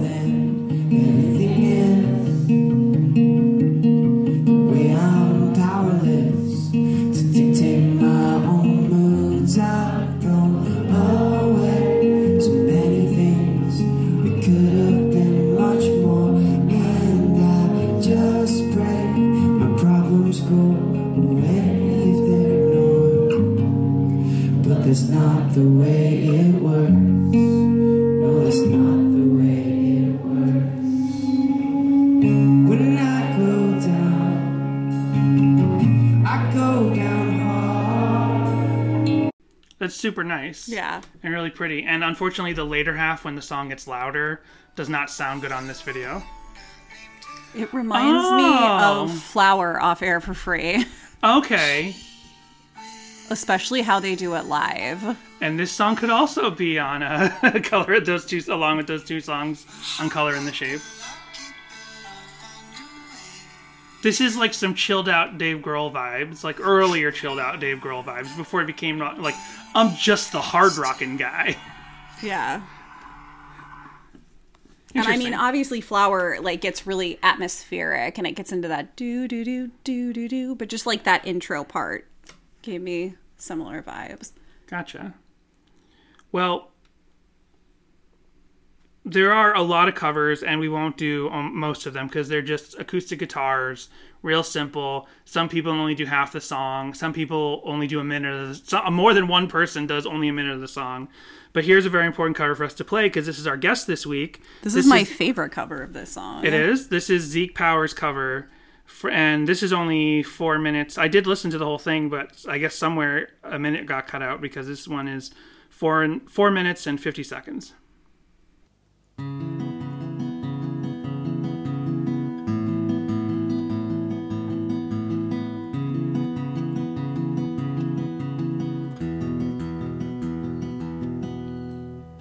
I'll tell you flat out, it hurts so much to think of this. So from my thoughts, I will exclude the very thing that I hate more than everything is the way I'm powerless to dictate my own moves. I've thrown away so many things that could have been much more, and I just pray my problems go away. We could sit here and listen to all five minutes. You didn't even Easily. get into the chorus. Let's get into the chorus, and then we'll hear how he did some of the later part of the song. But that's not the way it works. No, it's not the way it works. When I go down, I go down hard. And I take everything I've learned and teach myself some disregard. When I go down, it hurts to hit the bottom. And other things that got me there, I think if only I had fought them. Super nice. It's so beautiful. Before we had our call with Zeke to be on the show, uh, we listened to it, and Jessica was like, "Oh, this could be on the radio." yeah. and I think we told him that in the I think interview, we but did. we meant it. yeah, like his covers of Relient K songs, I'm like, these, he makes these mainstream. Like, he turns these into, like, He makes mainstream radio hits. current. Yeah, yeah. And, and and when I've and after re-listening, it was after our call with him that I finally actually spent the time with the song, and uh, it was you know listening to it back to back to back. I was like, actually, I think this song could have been on the radio at the time as well. Relient K's version back then, it could have been on the radio if you cut a minute out and did a radio edit. So I want to find the any control part. This uh, is three minutes and five seconds in. If only I had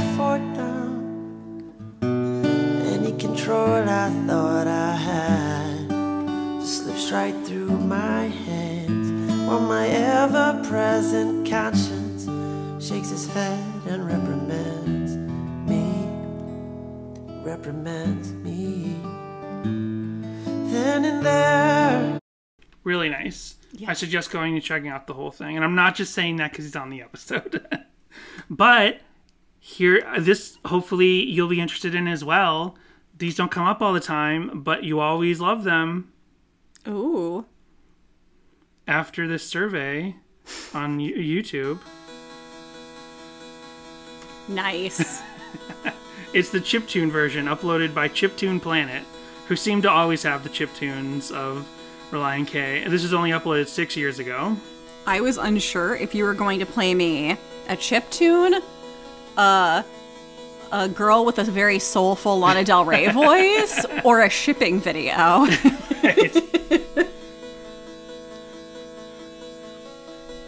So this is just one thing over and over, which I mean, you could argue that the actual song is one sort of cadence for that first three minutes. yeah. But it's on chiptune, it's even more laid bare.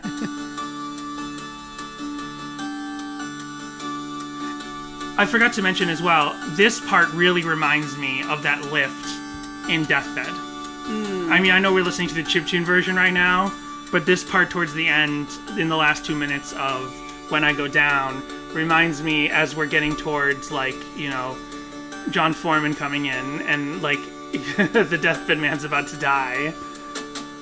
Like, this really, this really feels like a proto tail end of Deathbed as well.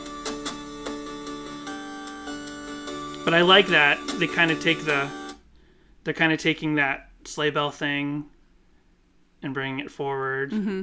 Interesting, interesting way to interpret a rather complex song, especially since I think a lot of chiptune only has certain a, a limited number of channels, like proper chiptune, when you're actually using video game systems to make the sounds as opposed to just using some sort of chiptune program. I don't know. I don't know. I've never done it. How would I know? So here is your other favorite type of Relient K cover. We're gonna start picking on Relient K. Oh no. They're back.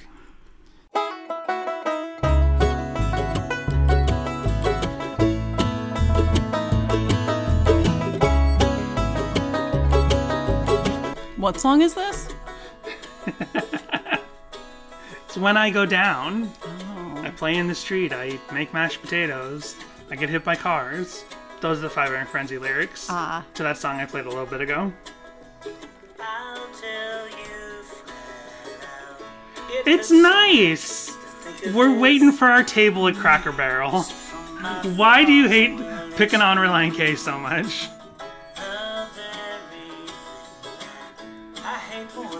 Jessica's going to sleep now. way I'm powerless to dictate my own mood. I light as I exhale. I hear your voice. As I exhale, I sound like this. Jessica who sings like this. it's the picking on Relient K guy. I thought you were gonna say the Pearl Jam guy, Eddie Vedder. By the way, the Pickin' on Relient K album cover does the circle thing, and this Uh-huh. Yeah. is before Air for Free.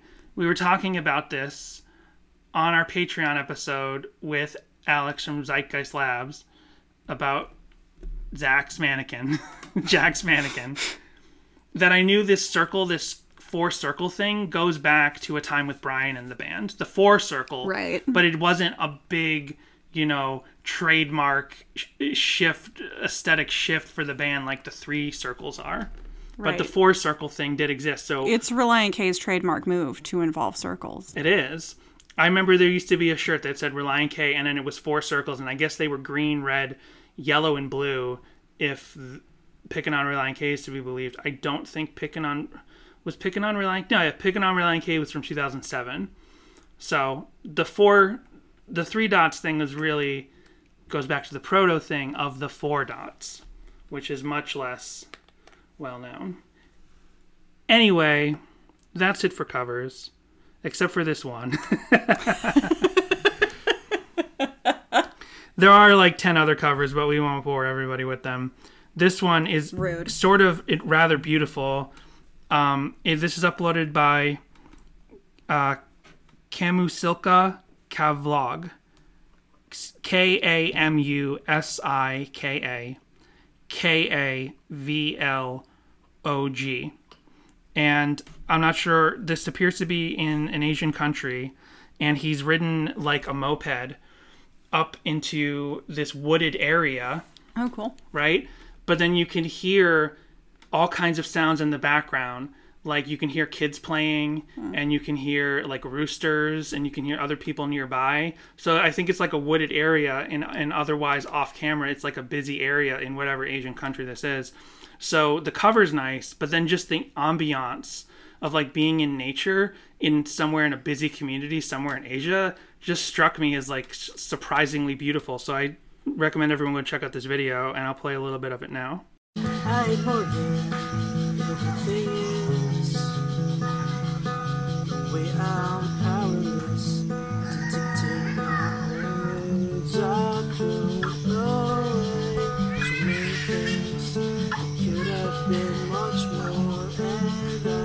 Just pray problems go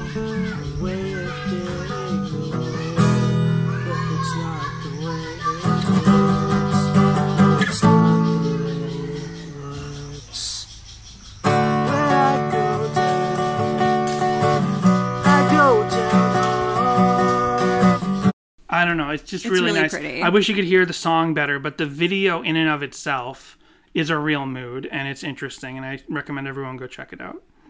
So I guess the last thing we'll lead off with before we go to our well, we also have to rank the song, but I don't know what this is. Here's the only sort of ship, not a ship video, but like a fan type video. There's some video game called The Howls, and it almost looks like some sort of like Sims type thing, but not quite. Oh, I thought it was gonna be like Lovey and what's his name from Gilligan's Island. Oh yeah, that's right. Those Gilligan's Island characters are called the Howls. Oh No, wow, this, is some sort of like this is some sort of emo werewolf video game called The Wow. Howls. My first rock on The Howls. I were The Howls. We don't have nothing in common with The Howl. I don't understand. This is apparently some sort of wow. this is some sort of Sims like video game. wow. I don't know if it is a or if it is The Sims and they have like It's a werewolf pack. No. Okay, it's some Sims like video game where they have a werewolf character who is rocking out in mid 2000s Wow. emo clothes and is playing the guitar to this song. Who's it uploaded by? The Howls, um, the Howls one three five Nice. is who uploaded it.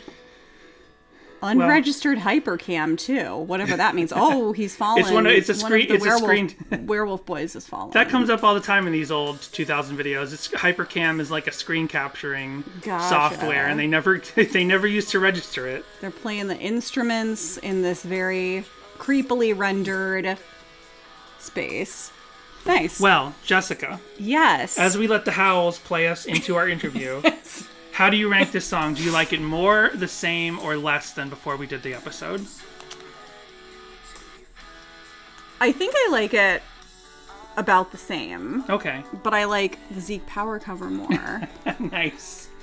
Well, I definitely like this song way more. I've finally given it the time that it always deserved. I kind of let it kind of sit at the back of the CD, and I didn't really give it the attention it deserved my whole life. So, um, even though it's a Bad Friend Thiessen song, I still love this song. So, here now let's now cut. Oh, I can't edit around this because there's music in the Yeah. background. So let's go to the interview. Zeke Power.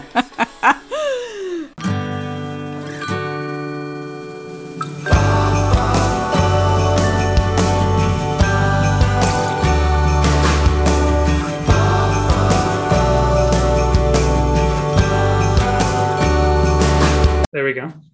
So nice to meet you. We've been fans, and uh, yeah, we love your Relient K covers. So, uh, a couple of the day I tweeted at you, like uh, your boomerang cover got like put in my replaced in my YouTube feed. You know, sometimes YouTube's like, "Hey, you haven't watched this video in a while." I'm like, "Oh yeah, the boomerang cover," and I watched it, and then like that moment is when I tweeted at you. I was like, "Hey, if you ever want to come on the podcast." no way, that's crazy, man. Yeah. yeah, that was um. I still remember that that doing that cover. So I'm like just trying to move my laptop so I can see and speak to you at the same time. Um, but yeah, no, yeah, like the boomerang cover was fun, bro. That was like, it feels like it was so far far back in in another life, but it yeah. was, it was awesome. It was So awesome Jessica's being- here. We're both here. I'm the one on Hi. camera. Okay. Yeah, my wife's here. What's up, Um, Jess? I, Yeah. I don't know if you had a chance to check us out, what we're about, but we're married. We live in LA, and we Yeah. do this podcast about Relient K. We do a different song every week. Yeah, man. Yeah, I've Yeah. been listening. I've been listening Oh, to you guys. I did, Okay, great. I um I have listened in the past and I definitely was like Oh, you I- have listened in the past. Yeah, yeah. I I I don't know. I I found you like I found you guys on Twitter. I feel like you actually tagged me in something like Yeah. a few years ago, like on Twitter. Okay. And um like back in 2019 or something. Right. Um and yeah, it was from like from then on I've been I've definitely like known about you guys and Oh, okay, listened- great. dropped in now and then, had a listen. Nice. awesome. You know, that's great. We um yeah, I probably tagged you because we post different covers that we go over from the week before. So I probably posted something of yours that we found that week on whichever week. Yeah. The first one we found was the boomerang cover because I'm pretty sure that's the first song uh that it just so happened you did that we Uh-huh. did. It's like the earliest Ah. one that, yeah. Yeah. And yeah, then I that's cool. yeah. And then I kind of waited. I haven't, it wasn't until today actually that I deliberately went and looked at every Relient K song you've covered. Cause Oh, before okay. that, I like to like, even when I figure out pages of people who cover Relient K songs regularly, uh, Yeah. I like to wait until the search to find it. I don't like to like automatically know because then it gives, I like to know the week we're going to do the song. it's like a surprise. Yeah. Yeah. fully yeah i fully get that yeah man like relient k i'm pretty sure that like the, i've been running my youtube channel now for a few, like a good few years um but like i'm pretty sure the very first cover i ever put up was uh was a relient k cover i think it was like Okay. a, yeah like back in the day bro. Like i think i was like 18 or something. Right. and uh yeah man it's it's been a journey but they still i'm still listening to them to this day bro. I was yeah it's been it's been them. Like i kind of i wouldn't say i grew up listening to them because i didn't find them until i was like uh 17 18 so it was like the end Okay. of my like high school years. But um i'm pretty sure the first song i ever heard of theirs um was what's the first song of mm-hmm it is The one I'm waiting for? the one I'm waiting for, Yeah. man. Yeah, and it, and it, that's it. And it, was the drums that literally just like caught me because I grew up playing the drums. Like the drums was my first instrument, and Okay. so um, once I heard like the drums just going for like just going crazy and that, that mad punk rock beat, Right. I was like hooked. I didn't even like I didn't even care what the rest of the song was. yeah. yeah, yeah. It was That's a great opener.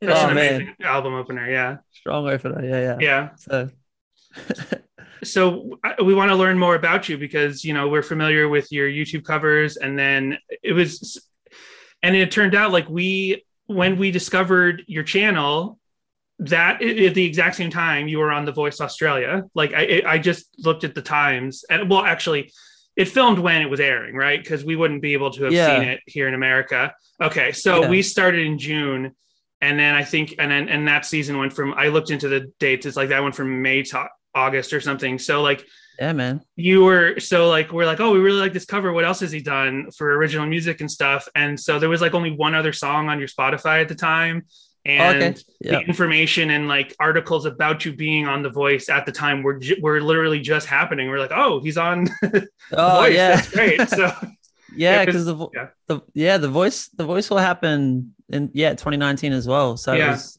it it, would, it was all kind of overlapping at the same time, and then Right. obviously um uh 2020 happened and right everyone got the kind of locked down and you know s- Yeah. stuck in their rooms and stuff. But um yeah man 2019 was a weird a weirdly fun year, but it was um. It was yeah, it's a bit of a blur. yeah can't really remember too much that happened, but all for the right reasons. There was just so many like exciting and um different experiences that I had along with my wife Naz as well. Like it was just a really cool journey. Like yeah, the, I've never I've never done anything like that before, and then Right. um being able to meet different meet different people and learn heaps of different things. It was it was really cool. So sorry, my wife is actually just like you can't see her, but she's like right here. And she's doing the dumbest dance right now, trying to like turn it off.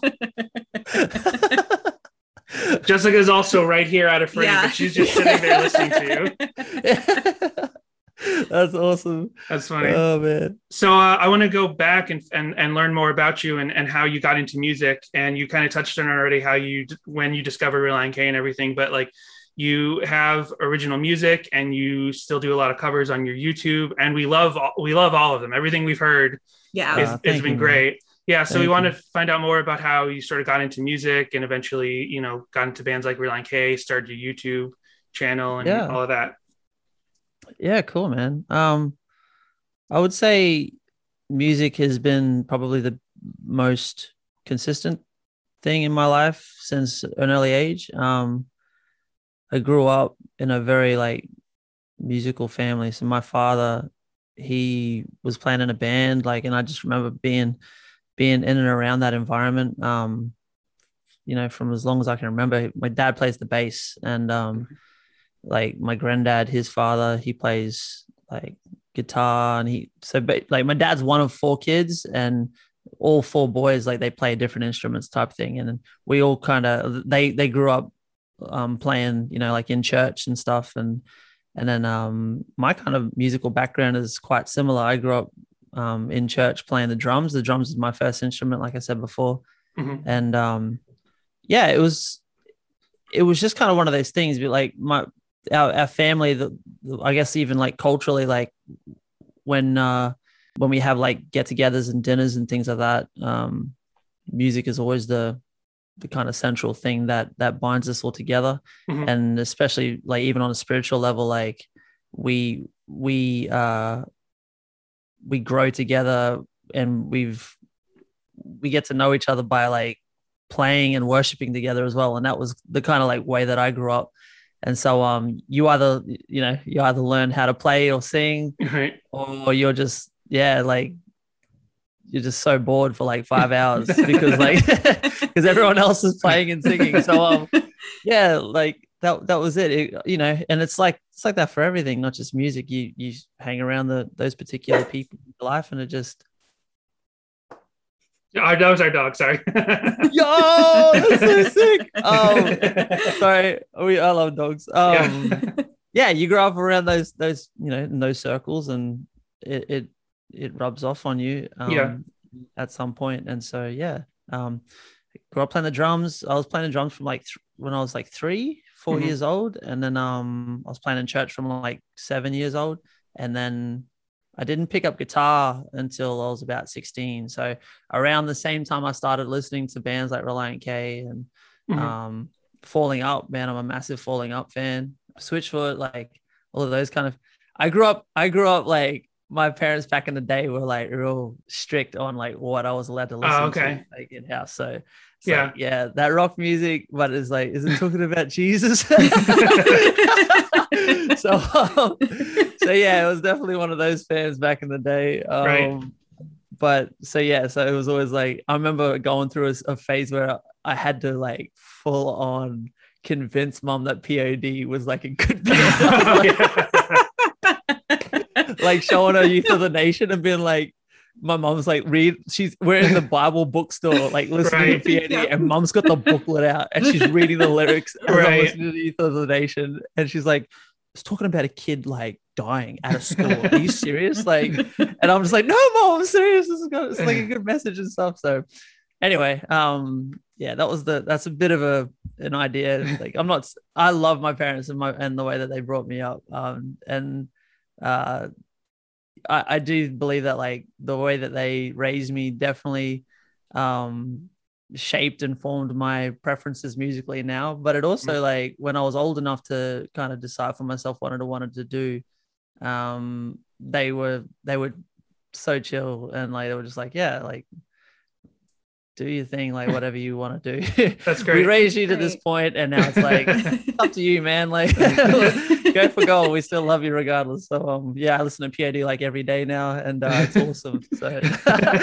but it is uh, no, um but yeah so relient k anyway um started listening to relient k when i was 17 um and it was around that time i was playing guitar and i was starting to sing i didn't grow up singing at all um Wow. but um it i'm just starting to wonder like how many stories of relient k listeners start like this but it all started with like the end of a relationship Oh, okay. um and yeah like i i was um i was like heartbroken and stuff and you know all of that sort of thing i was in my feels and then i heard the one i'm waiting for um and yeah i fell in love with the musicality of it like just because i love that type of i love listening to punk rock and uh-huh. um, I just love drumming. If if it is if it's got a mad beat, I'm in 100. percent And um, but then the more that I started listening to the lyrics, it was actually the lyrics like Matt Thiessen's writing that really kept me there, you know. Mhm. And um, I just really, uh, I think the thing that I gravitated towards was, I love when a writer. It's like it's almost like he's reading pages out of your own journal. You know what I mean? Like when Right. he's writing and he's describing things that you're literally going through at the time. And for me as a as an adolescent kid, like that was I was feeling everything he was, you know, I was picking up everything he was putting down. And um it that journey is still continuous, man. Like Mhm. I've obviously I'm older now. Um, but I feel like getting coming on to, you know, jumping on the on the fan bandwagon at that age um and then growing with him and uh, growing with them as they've kind of progressed and they've evolved as a band as well Mhm. um stylistically and lyrically um i think it's cool yeah That's great. Yeah. Um, I'm I'm shocked to hear that you didn't start singing until around Yeah, 17 or so because you have a great voice. So Uh, did thanks, you man. did you go for any lessons for singing or is it just something you kind of were able to do maybe because of your family and everyone around you loving music? yeah i uh i st- i have taken lessons since so i st- um i started taking i took some lessons for like a year um when i was like t- like 20 21 Mhm. and that was at the point where i was i just kind of deciding like i really want to pursue music um as more than just like a hobby or Mhm. as a recreational thing um and i just kind of figured like if i'm serious about it i want to learn how to do it properly and with proper techniques so that there's longevity in it Mhm. um yeah and it really helped too like it i i actually i actually listened to your this is going back a bit though but i remember Okay. listening to your savannah podcast Uh-huh. and then you i think you, you featured like one of my my cover of savannah Right. on that podcast and I cringed so.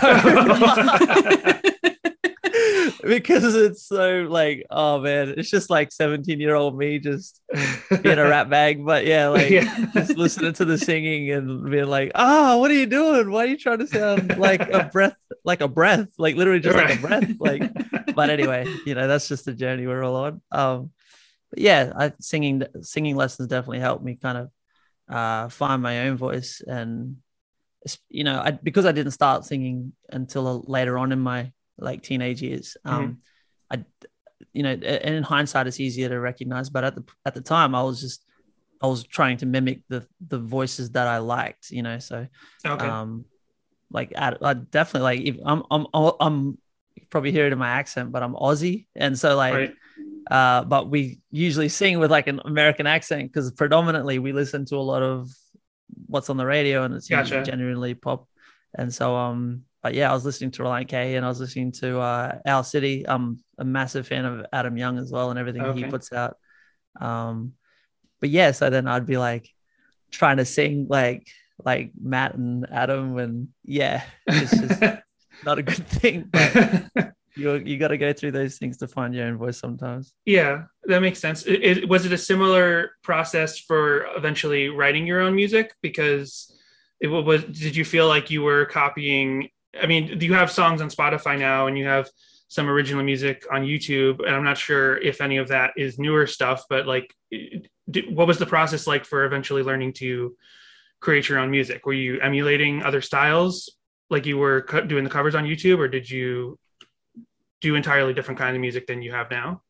Yeah, definitely, man. Um, starting out writing, like I, I- I started writing around the same same time that I started singing, so around that 17, 16, 17 year old phase, and um, uh, I think when I first started, I was definitely imitating just the, I don't know, you know, um, the imagery that the the music that I was listening to was was projecting, and Mhm. I loved I loved the way that um Matt specifically he phrases things and he has like a cheekiness like to a lot of his uh, even like their earlier lyrics that they were putting out you know from like even like back to, obviously to like two left don't make a wrong uh a right but like it's it was all that kind of tongue in cheek but it's still it still hit.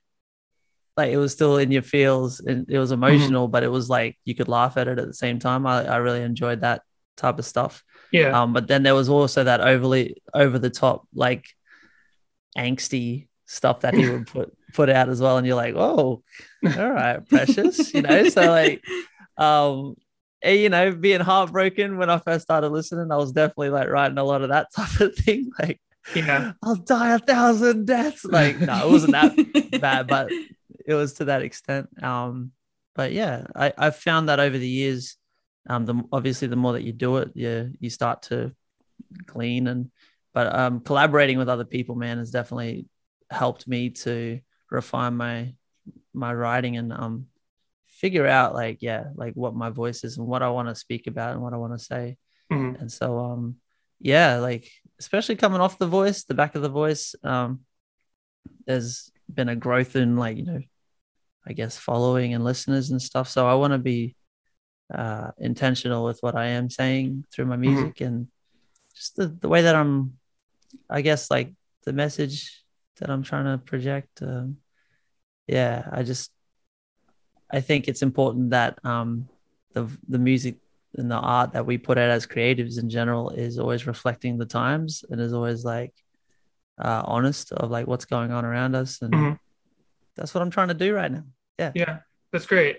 I have to ask you about the boomerang cover, which was the first one Yeah. we discovered, because you, w- when we discovered that that cover, we were like floored by it because you like totally transformed the like the the sort of beat of the song or I don't know if it was the beat but you totally changed it and made it this whole other thing and we Yeah. loved it so much and in some ways we like it more than the regular boomerang song Yeah. and also it kind of helped us l- learn to like Boomerang more because when we came when we came into Collapsible Lung, like we came into this podcast, we were like Collapsible Lung ignorers. We were like Collapsible know, Lung's bro. over there. Hey. Yeah. yeah. Oh, I'm a long time listener. I, I know the. I, I know, bro. I know. I Yeah. know your feels. I've been listening. I've been listening. Yeah, and the podcast made me like d- doing the podcast made me be like, wait, there's good stuff in Collapsible Lung. It's just like Yeah. the idea that it's Relient K was the sticking point. So we Yeah, got so, but your boomerang cover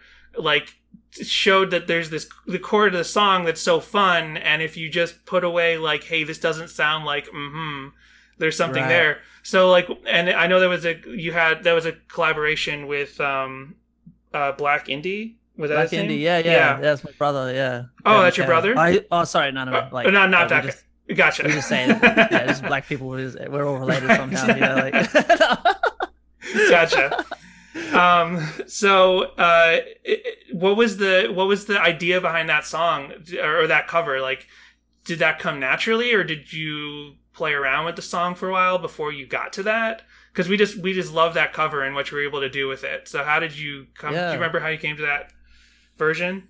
Yeah, I remember um, at the time of the recording for Boomerang, like even when Collapsible came out. Um, so Mikhail, which who was Black Indie, um, Mikhail and I we were living together, and um, yeah, he's obviously got his own music and stuff. His his project. He's living in Canada now with his wife and um and Joel, Okay. but he's st- still playing full time. So shout out to shout out to Mick and the and the fam. But um, when we were living together, we would just be jamming in the lounge like all the time, and and we would be kind of sharing each, you know, what what each other uh, the other person was listening to, and uh, we we were writing and stuff. So, um, yeah, when Collapsible came out, I was so excited to.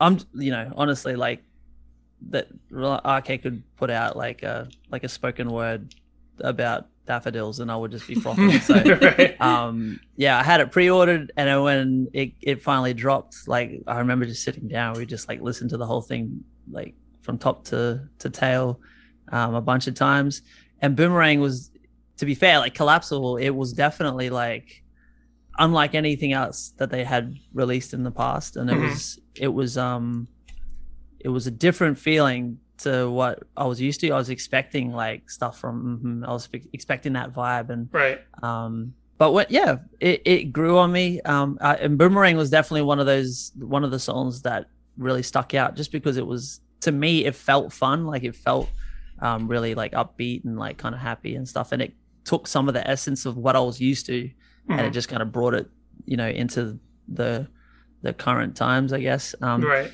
but yeah, we were just jamming it, man. Like, uh, it, to be honest, there wasn't that much more thought that went into the the style of it. Um, the whole like kind of strumming pattern and everything is is very kind of like. I remember you you guys put it as like Jason Mraz-ish, um, Right. and we we just kind of grew up playing that kind of style, like the island type of music, um, Gotcha. like reggae kind of vibes. Um, growing up in uh, like I, I'm originally from a beach town in North Queensland, and um, up there, like that was literally that that Mhm. that kind of style. That was just that's just where we lived type thing. And so, um, and when whenever I cover songs, um, especially back then when I was beginning, like I was really just excited to reimagine songs, and Mhm. I, I love the idea of a listener hearing, like not being able to pick what what it is that you're playing until you start singing and, and the melody kicks in, and they're like, "Oh my gosh, this is crazy!" like what? This is a thing. Yeah and um yeah covering boomerang that was definitely like that intention. I, I just wanted to do something completely different and um yeah and just have fun with it. I and i felt like that style was it was going to suit the suit the song really well so i had a really fan i had a there was a i actually got uh the video got shared by i think matt hoopes oh, um, okay. on Great. um on his Twitter or something, Uh-huh. like like a week or two after, because I told like all my friends to like link and tag, tag like them online online and stuff. Nice. Send That's you money. Oh, okay. Sorry, Um, married life. gotcha. So we're so we're having you on the When I Go Down episode. Yeah, Yeah, and you did a cover of that as well. We were listening to that today, and that one's also great. That one's amazing. Jessica, you had an observation. Do you remember what you said when we were listening to it? I don't remember. Okay, what I said when, I was, when we were listening to well, it. when we were listening to it, Jessica was like, "You you made it. You, you took."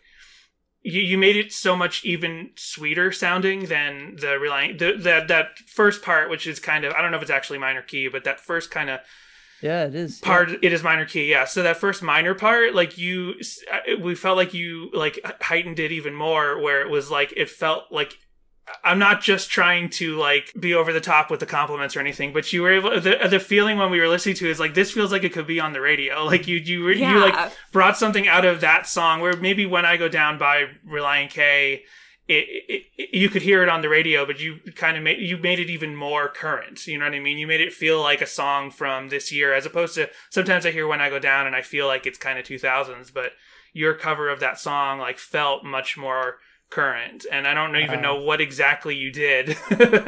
if it was just your voice or your choice of how to play it, but it and and you played it pretty close to the original, but we really loved it. It, it was really good.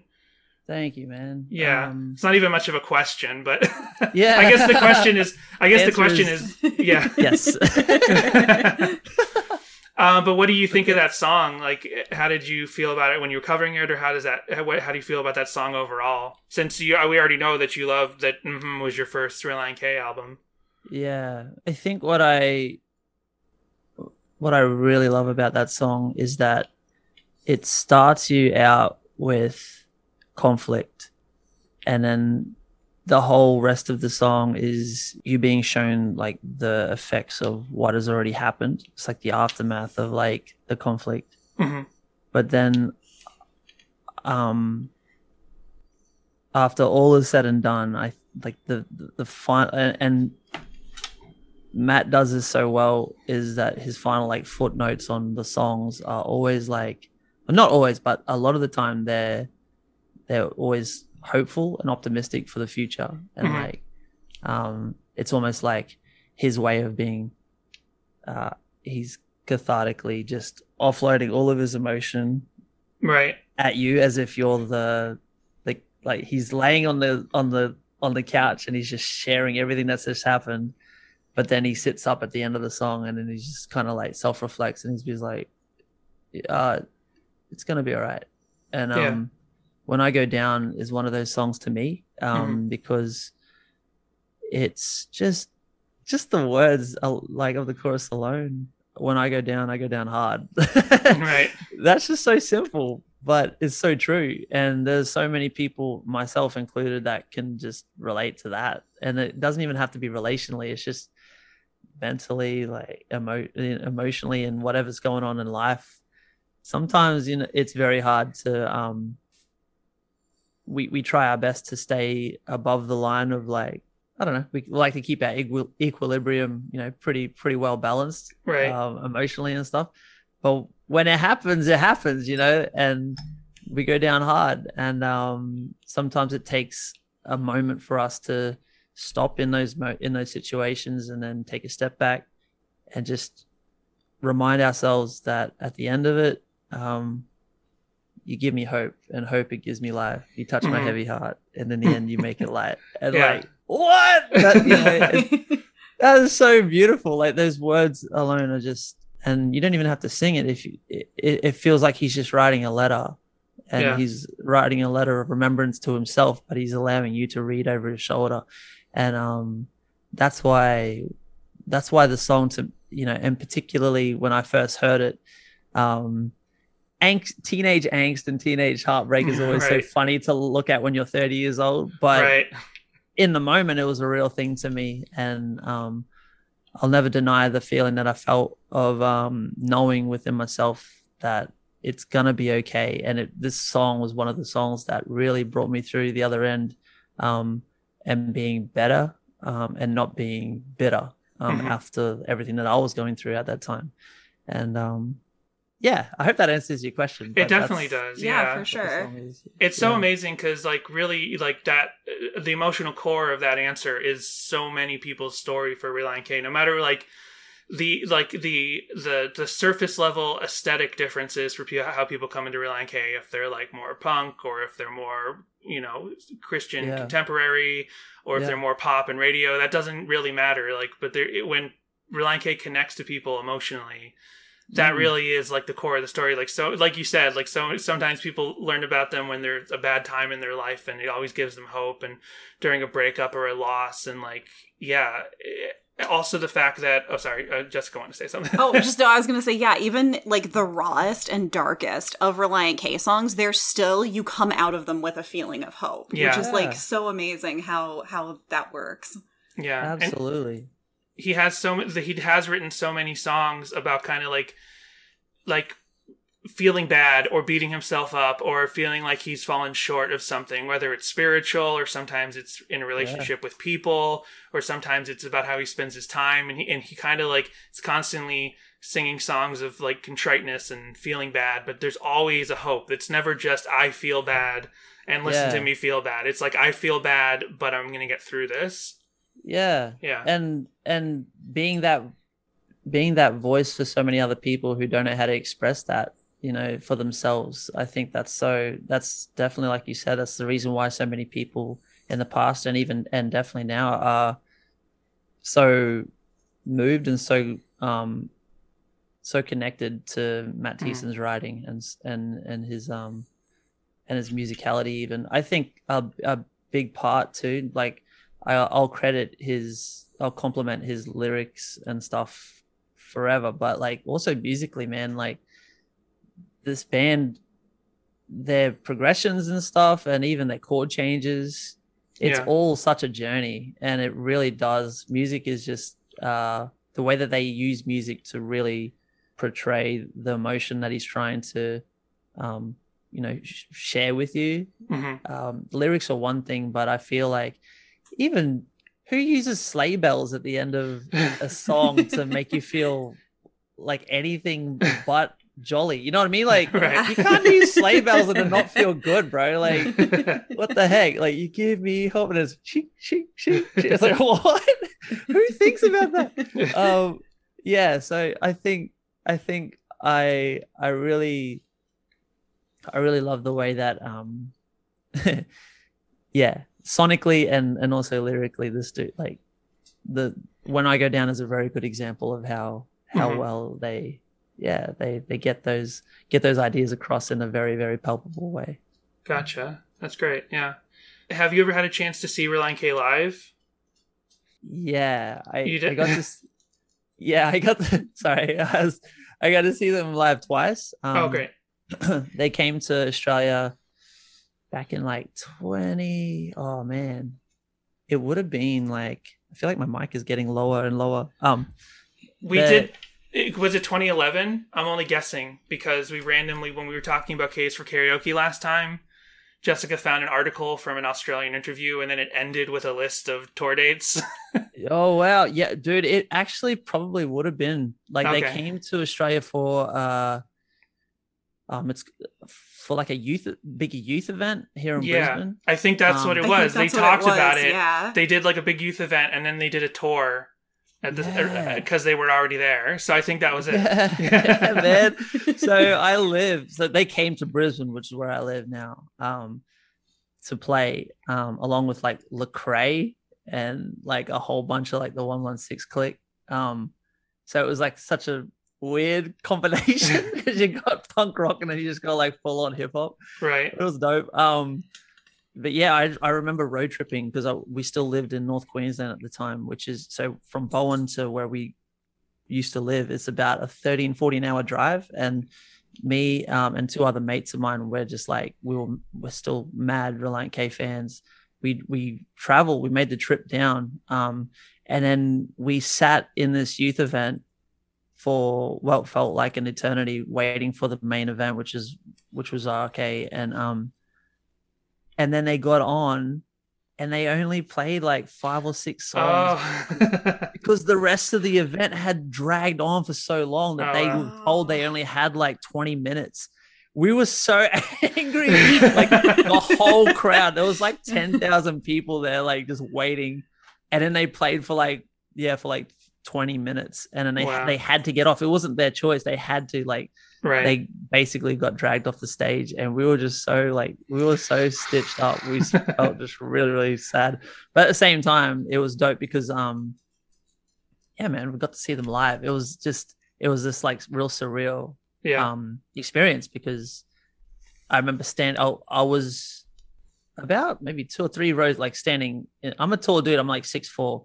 And so I'm making so many people angry behind me, but I didn't give a crap. Like I was just so happy to be in that mosh pit, just blocking everyone's view. Um, but yeah, man, it was dope. So that was the first time I saw them. And then they came back um, maybe in like 20, 2013, 2014 for, might be earlier, for a um for a music festival called Easterfest. Mhm. And um they they were the headliners there. And at that time it was crazy because my band was actually playing at that festival as well. Oh, okay. And so I got to meet Matt Thiessen Oh, at nice. their sound check, and um, Zac Farro from Paramore was like playing for them on drums. oh, right. It was the most weirdest thing ever. it was like, it was like, hey man, what's up? And um, yeah, so I got a photo with Matt and and stuff. We got to chat like briefly.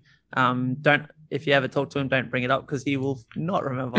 um, but it was really cool. It was really cool, and it was just um, it was one of those moments, man. Like you meet one of your heroes, and um, I was just really grateful that he was super um, humble and like approachable and down to talk for Mhm. you know, for a few minutes, and it was cool. It was really special. That's Mm. great. Do you have any other favorite Relient K music other than maybe the ones we've already talked about and, and mhm, like uh, feelings on Forget Not Slow Down? We talked about Collapsible Lung. We talked about mm Do you have any like Yeah. special thoughts about uh, like Forget Not Slow Down or Air for Free or any of the earlier Oh, stuff? I mean, I'm just going through like Spotify again real quick. Right. Because, um, sorry, can I say Spotify? My bad. Yeah, yeah. We're on Spotify. Okay, cool. oh yeah. I mean, anyone could be anyone could be on it. You just start an artist page, and that's what we did, and we Yeah, uploaded. sick, sick, sick, sick. Okay, okay. Um, as long as they approve you. ah, r- yeah, Yeah. yeah, yeah, good, yeah, absolutely. Um, okay, I'm sorry in advance, Jess, because I remember you in one of the episodes you didn't like this song. okay. But um, literally, like one of my favorite songs is "Deathbed." I'm sorry. Right. Yep. Everybody loves it. It- yeah. Everybody except me loves it. It's totally I, um, okay. Man, and I would like- probably like it more if it wasn't for Jessica because I do like that song, but I also take on Jessica's anxieties when I listen to the song, and I'm like, oh, I totally. And I'm only, I'm only like reflecting her anxieties, and I'm like, it would be so much worse if I was actually her listening to this song right now. oh man, yeah, man. Um, look, I'll, I'll own it, but I have to had to say it. It's just, it's a masterpiece, man. It's so good. Eh? It's just such a, it's such a journey of just, it's such a story, dude. Like crazy. I couldn't. I remember the first time I heard it. I didn't look at the time stamp. Mm, Like I didn't realize it went for like like 11 and a half minutes. Right. And then at the end of it, I was just, I remember I just sat, like, I just sat there, just like in silence, just processing what just happened. Um, because I'm like, oh, the dude, he, spoiler alert, um, but he dies. He's actually dead. Like, that's crazy. Like, oh my gosh. And then Jon Foreman singing, what? like, that's what? Um, yeah, it's it was it's a beautiful song. Um, anything off, oh my gosh, like forget not slow down. Um, I love every song on that on that album as well. I'm still like, do you guys know why it's not on any streaming platforms? Is that like Oh. a, an, an I think it's a publishing thing, and I should have asked him at the time, but we had one of the people from Gotee Records on, Right. and he he said something that made me realize this must be the cause, but I didn't confirm it with him. They Forget Not Slow Down's the first album after their original contract, right? They they signed a oh. contract for their two for two thousand, and Yeah. that kind of that contract kind of kept them going up through Burn the B-Sides yes? and then it ends and they take over mono versus stereo and they kind of become like sort of free agents but they're still kind of under the sony umbrella overall but basically they could Yeah. like they they went to Jive Records, which was uh, I guess also part of the same parent company, Gotee and everything, and they were, and they went to Jive and was like, okay, we want to release this one with you because for whatever marketing or it made sense at the time, but I guess because of that, it must somehow affect that one album because it's the only album that they co like they co-released with Jive Records, so it somehow messes it up uh, across crazy. different streaming. Yeah, this is that's a totally a guess, but Brad Yeah. Moist did explain that to us about you know Jive Records for that one release, so it's got to be something about that. Yeah. Yeah. I, I always thought like it was because Matt didn't want anyone to listen Oh. to it. And I was like, I was like, I respect that man, but because it is on a great piece of music. it is on Spotify in America now. It wasn't for a while, but it's not on Apple Music here. And we have friends who do a podcast, and they're from Australia, uh, and they were only sort of Relient K fans. Their show's called Punko's Pod, and they oh right. they do the uh, Punko's con- uh, compilation series. Uh-huh. And when we the first time we did a crossover with them, because Relient K has had two songs on those compilations, yeah. they were like, "What should we listen to?" And I was like, "Oh, you gotta listen to Forget Not Slow Down." I had no idea that it's like not available on streaming in Australia, but it, it's like, yeah, I think that's the case for a lot of countries. Yeah. Well, it's, yeah. It's, I, I'm looking now. It's definitely still not there. Like, Yeah, um, yeah, it's a shame, man, because it's it, it really is such a good good album in my opinion. Yeah. Um, uh, like yeah, man. Like anything on Two Lefts, I, I just love all of them. My favorite song on Two Lefts is probably Mood Rings. I just love Mood Mhm. Rings. Um, I remember I bought the. I think I still got the book somewhere as well. Um, oh yeah, The I forget what it's called. It's like the Comp- last the last Com- line. yeah, complex infrastructure known as the female mind, That's according the one. Yep. according to quote unquote Relient K. Yeah. Yeah. Because we've almost finished reading that book. We read it on Patreon, and Oh yo. yeah, oh my gosh. Yeah, I gotta find it again, fam. Yeah. It's there. I like bought it on Amazon back in the day. I was like, I need it in my life like, right. Right. now. And yeah, man. I, We- I don't know if I learned any valuable things from it, but it was also it was definitely entertaining. yeah, Yeah. it's kind of like it's it's so weird because well, first of all, we learned for sure Relient K like didn't have anything to do with it. It was like this guy who's you know it says Relient K with Mark Nicholas. Mark Nicholas Yeah. wrote the book, and then Relient K might have written a couple pages when it actually says they specifically wrote that page. But it's just like talking about like it's it's like fan fiction for like school. it's like you know when you go to school and one girl's the band geek and one girl's the cool oh, girl oh, and one girl's the rock chick, but like yeah. all of the stereotypes and they call them stereotypes. It's like here's all the stereotypes yeah. of different kinds of girls. So many of them are like off base and it's clearly someone who's older and wasn't going to high school in 2000 four. Yeah. And it's like like references that are off, but then trying to fit in like what's your email signature? And I'm like, I guess this is the tail end of when that mattered. yeah, man. I think that stopped being a re- like relevant like a right. year before that release was uh, released. Uh, right.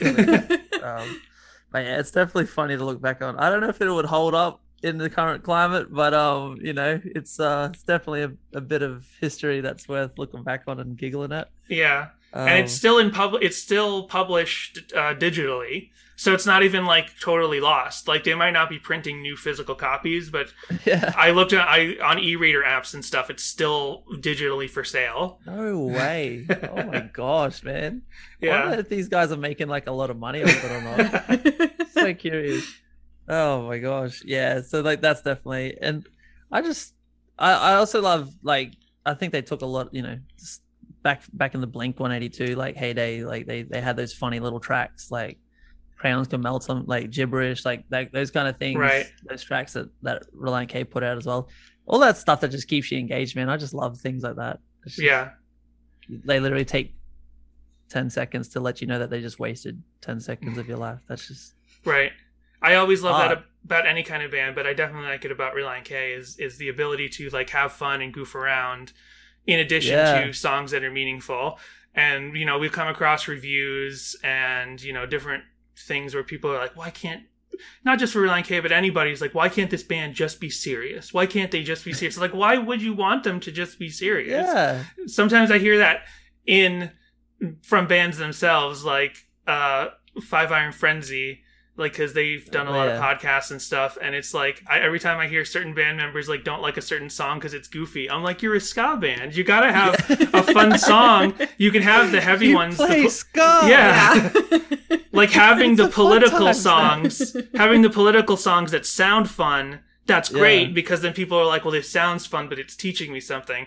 But then you Totally. gotta have the fun fun songs to keep Yeah, people to keep people from getting suspicious. Legit that's it. You know i'm all i'm all for the juxtaposition of like making someone feel like feel emotional but dancing at the same time. Like Right. what? you're like dance crying? Like um but yeah like then you need you need those songs man. You need those songs. Like life is life has got to be like that sometimes. You need moments where you can just sit back and laugh and just smile and not to think too serious about everything. It's important and Yeah. i think relient k really yeah they they do well to allow their own personalities come through the music in moments like that and um i respect them for it it's so sick For sure. Well, I think that's a great that's a great uh, way to leave off. Um, is there anything you want to let our listeners know about how to check out check out your work? Uh, you got your YouTube channel. We were watching that today. We were watching Whoa. some of your original videos, and they're amazing. I don't remember the titles. I don't have the titles memorized yet. Ah, that's you, you make them up bro you tell, tell us, give me some ideas for some new song titles Let- Okay. nah um yeah just fun i'm on i'm on everything really um instagram and like obviously youtube I, I i post a lot of covers on youtube because it's it's just where i i get out to have fun um, gotcha. But all my originals are on spotify and itunes and yeah keep up to date on like my socials it's just all my name zeke power Okay. um and yeah no pressure Yeah. it's um it's all good Oh, I just remembered. There was some. Uh, this is the what we'll leave off on. We were watching. So I had never watched. I'd watched a bunch of your regular music, but I'd never seen any of your voice clips before.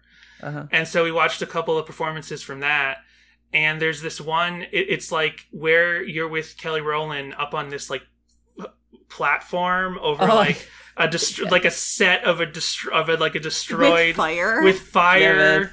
Yeah, man. and Yeah. it's, it's like Earth Song by Michael Jackson, and you have yeah, like yeah. safety harnesses on your wrists, and you're going back and forth, and it starts raining, and I'm like, yeah this is amazing. Yeah. and we want to know like what was the process for? I have no idea. Like in terms, I, I definitely have seen singing competition shows, but I have no idea like what's the process for something like that happening? Does the producers come to you, or did who like comes up with the idea and creates that sec- set decoration? Like that was so amazing, Yeah. and it's like fire all around you. Like what's the story Dude. behind that performance? yeah it was intense man like um in all the right ways um it, so i i was a finalist on on my season of the voice so um and i was the I was on Kelly Rowland's team, obviously. It'd be so funny if they just made you sing with like another coach, like just for fun. um, but anyway, yeah. So it was it was Kelly and I, um, and Earth Song was like the it was that particular episode that was the finale. So that was like Okay. the last episode of the of the season, and so all of the finalists, you know, performed with their coaches, um, and they had these extravagant sets and stuff, set designs. I, I'm not even being biased, but I think like our set kind of it it was it was a set it was it was legit and, um, yeah, we I don't know through- how you would top that. It was amazing. yeah it was definitely it was definitely like something that i've never done before or since. Um uh yeah it was crazy but the um the thought and everything that went into it i remember like so we had like a week a week's worth of rehearsals and just like preparation before the the final episode and um yeah we we did a bunch of dress rehearsals for that. There was we were we were legit up like a good like 10 to 12 meters off the ground like it Yeah. was it was a, like if we were gonna fall we were gonna fall um, and we were like barefoot. We, we, they wanted to put us in shoes, like uh, they wanted us to wear shoes, put us in shoes, like lift us up and put us in. Shoes. They wanted us to wear shoes, like on the set, but the actual platform was, um, it was like this. It wasn't styrofoam, but it was like this material that was meant to you were able to grip onto okay. when it got wet because it was like rain. And so um we ended up we tried it, I think, maybe like with shoes and one dress rehearsal. and it was like hella slippery, bro. Like, yeah. And I'm sitting next, I'm like standing next to Kelly. And I remember both of us just like hanging on. I'm looking at him like, yo, Destiny's Child needs to continue. Like, at some point, like we need to get it down. Like, I'm, who am I? But I mean, right here, like slipping, fam. Like, get it, get it down, like real quick. Um, so yeah, we ended up going barefoot, but the whole the whole experience of doing that song in particular was was special, man. Um, yeah, Kelly's a she's crazy, bro. She's like it, like, and I'm I'm saying sorry. The way that I compliment people is like Right. I say dumb things like yeah, I get it. when you're so good at something, you make me physically angry, and I want to punch a cat. Like that's how I. That's, that's how I. That's me complimenting me. Like you're doing great. Keep keep doing it. Um, but yeah, so Kelly really took on like. Uh, I was really grateful to be able to um, be on the show for as long as I was, purely just to um, learn from her, and she really kind of took on like a big sister role. Um, off camera as well and just getting to know her family and stuff and um but then being able to perform uh, on that platform and on that scale was very yeah I was very grateful man Yeah. um it was it was definitely an over the top experience and it was um yeah I, you know I'll, not everyone can say they they they were on a uh, they stood on a platform many many stories up in rain surrounded by fire singing with one of Destiny's children. It was awesome. So, it's amazing. I t- I encourage everyone to go check out that video if you haven't. Yeah, and like that should be. I mean, it's got it has millions of views, I think, but it's like this should be more. No, I guess like there's so many voices in different countries that like I guess we just don't know about the international one necessarily. But yeah, it's Yeah. It, it was an amazing performance. So we were like uh, totally you, man. enraptured at that moment. Yeah, yeah. yeah, and that was that was like the the last uh that was the last season before like ev the pandemic hit. Right. So you know, yeah. we Well- kind of asked it. We are kind of are standing on platforms surrounded by Right. fire and rain. now. right. Oh my god! Kind of Yeah. prescient by mistake. Yeah, Yeah. kind of thinking back, I'm like, maybe we shouldn't have done that performance, man. it was like a sign of the times coming. But anyway, Right. no, I'm just kidding. I'm kidding. Right. Yeah. Well, thank you so much for your time and Thank thanks and uh, for uh, all the amazing covers and everything. And we still have a couple more that we haven't covered on the show yet. I think one or two. Boxing Day was one. Up and Up's one. Yeah. Yeah. Yo, So dude, I think Up and Up was the first. I think that was the first song that I covered on. Oh, my YouTube. okay. So Maybe I'll do an updated one so we can like not go back that far. Back well, I better rip your old one off YouTube before you decide to yeah. delete it. yeah, legit. Oh my gosh. No, man, I appreciate you guys even considering to have me on the show. Yeah, well, I'm thank you for honored. replying. Yeah. Yeah, thank you. Yeah. Yeah. That's great. Um, massive fan, man. So massive, thank you. We're fan we're fans too. Great. Thank yeah. you. Thank you so much. just wasted at least an hour of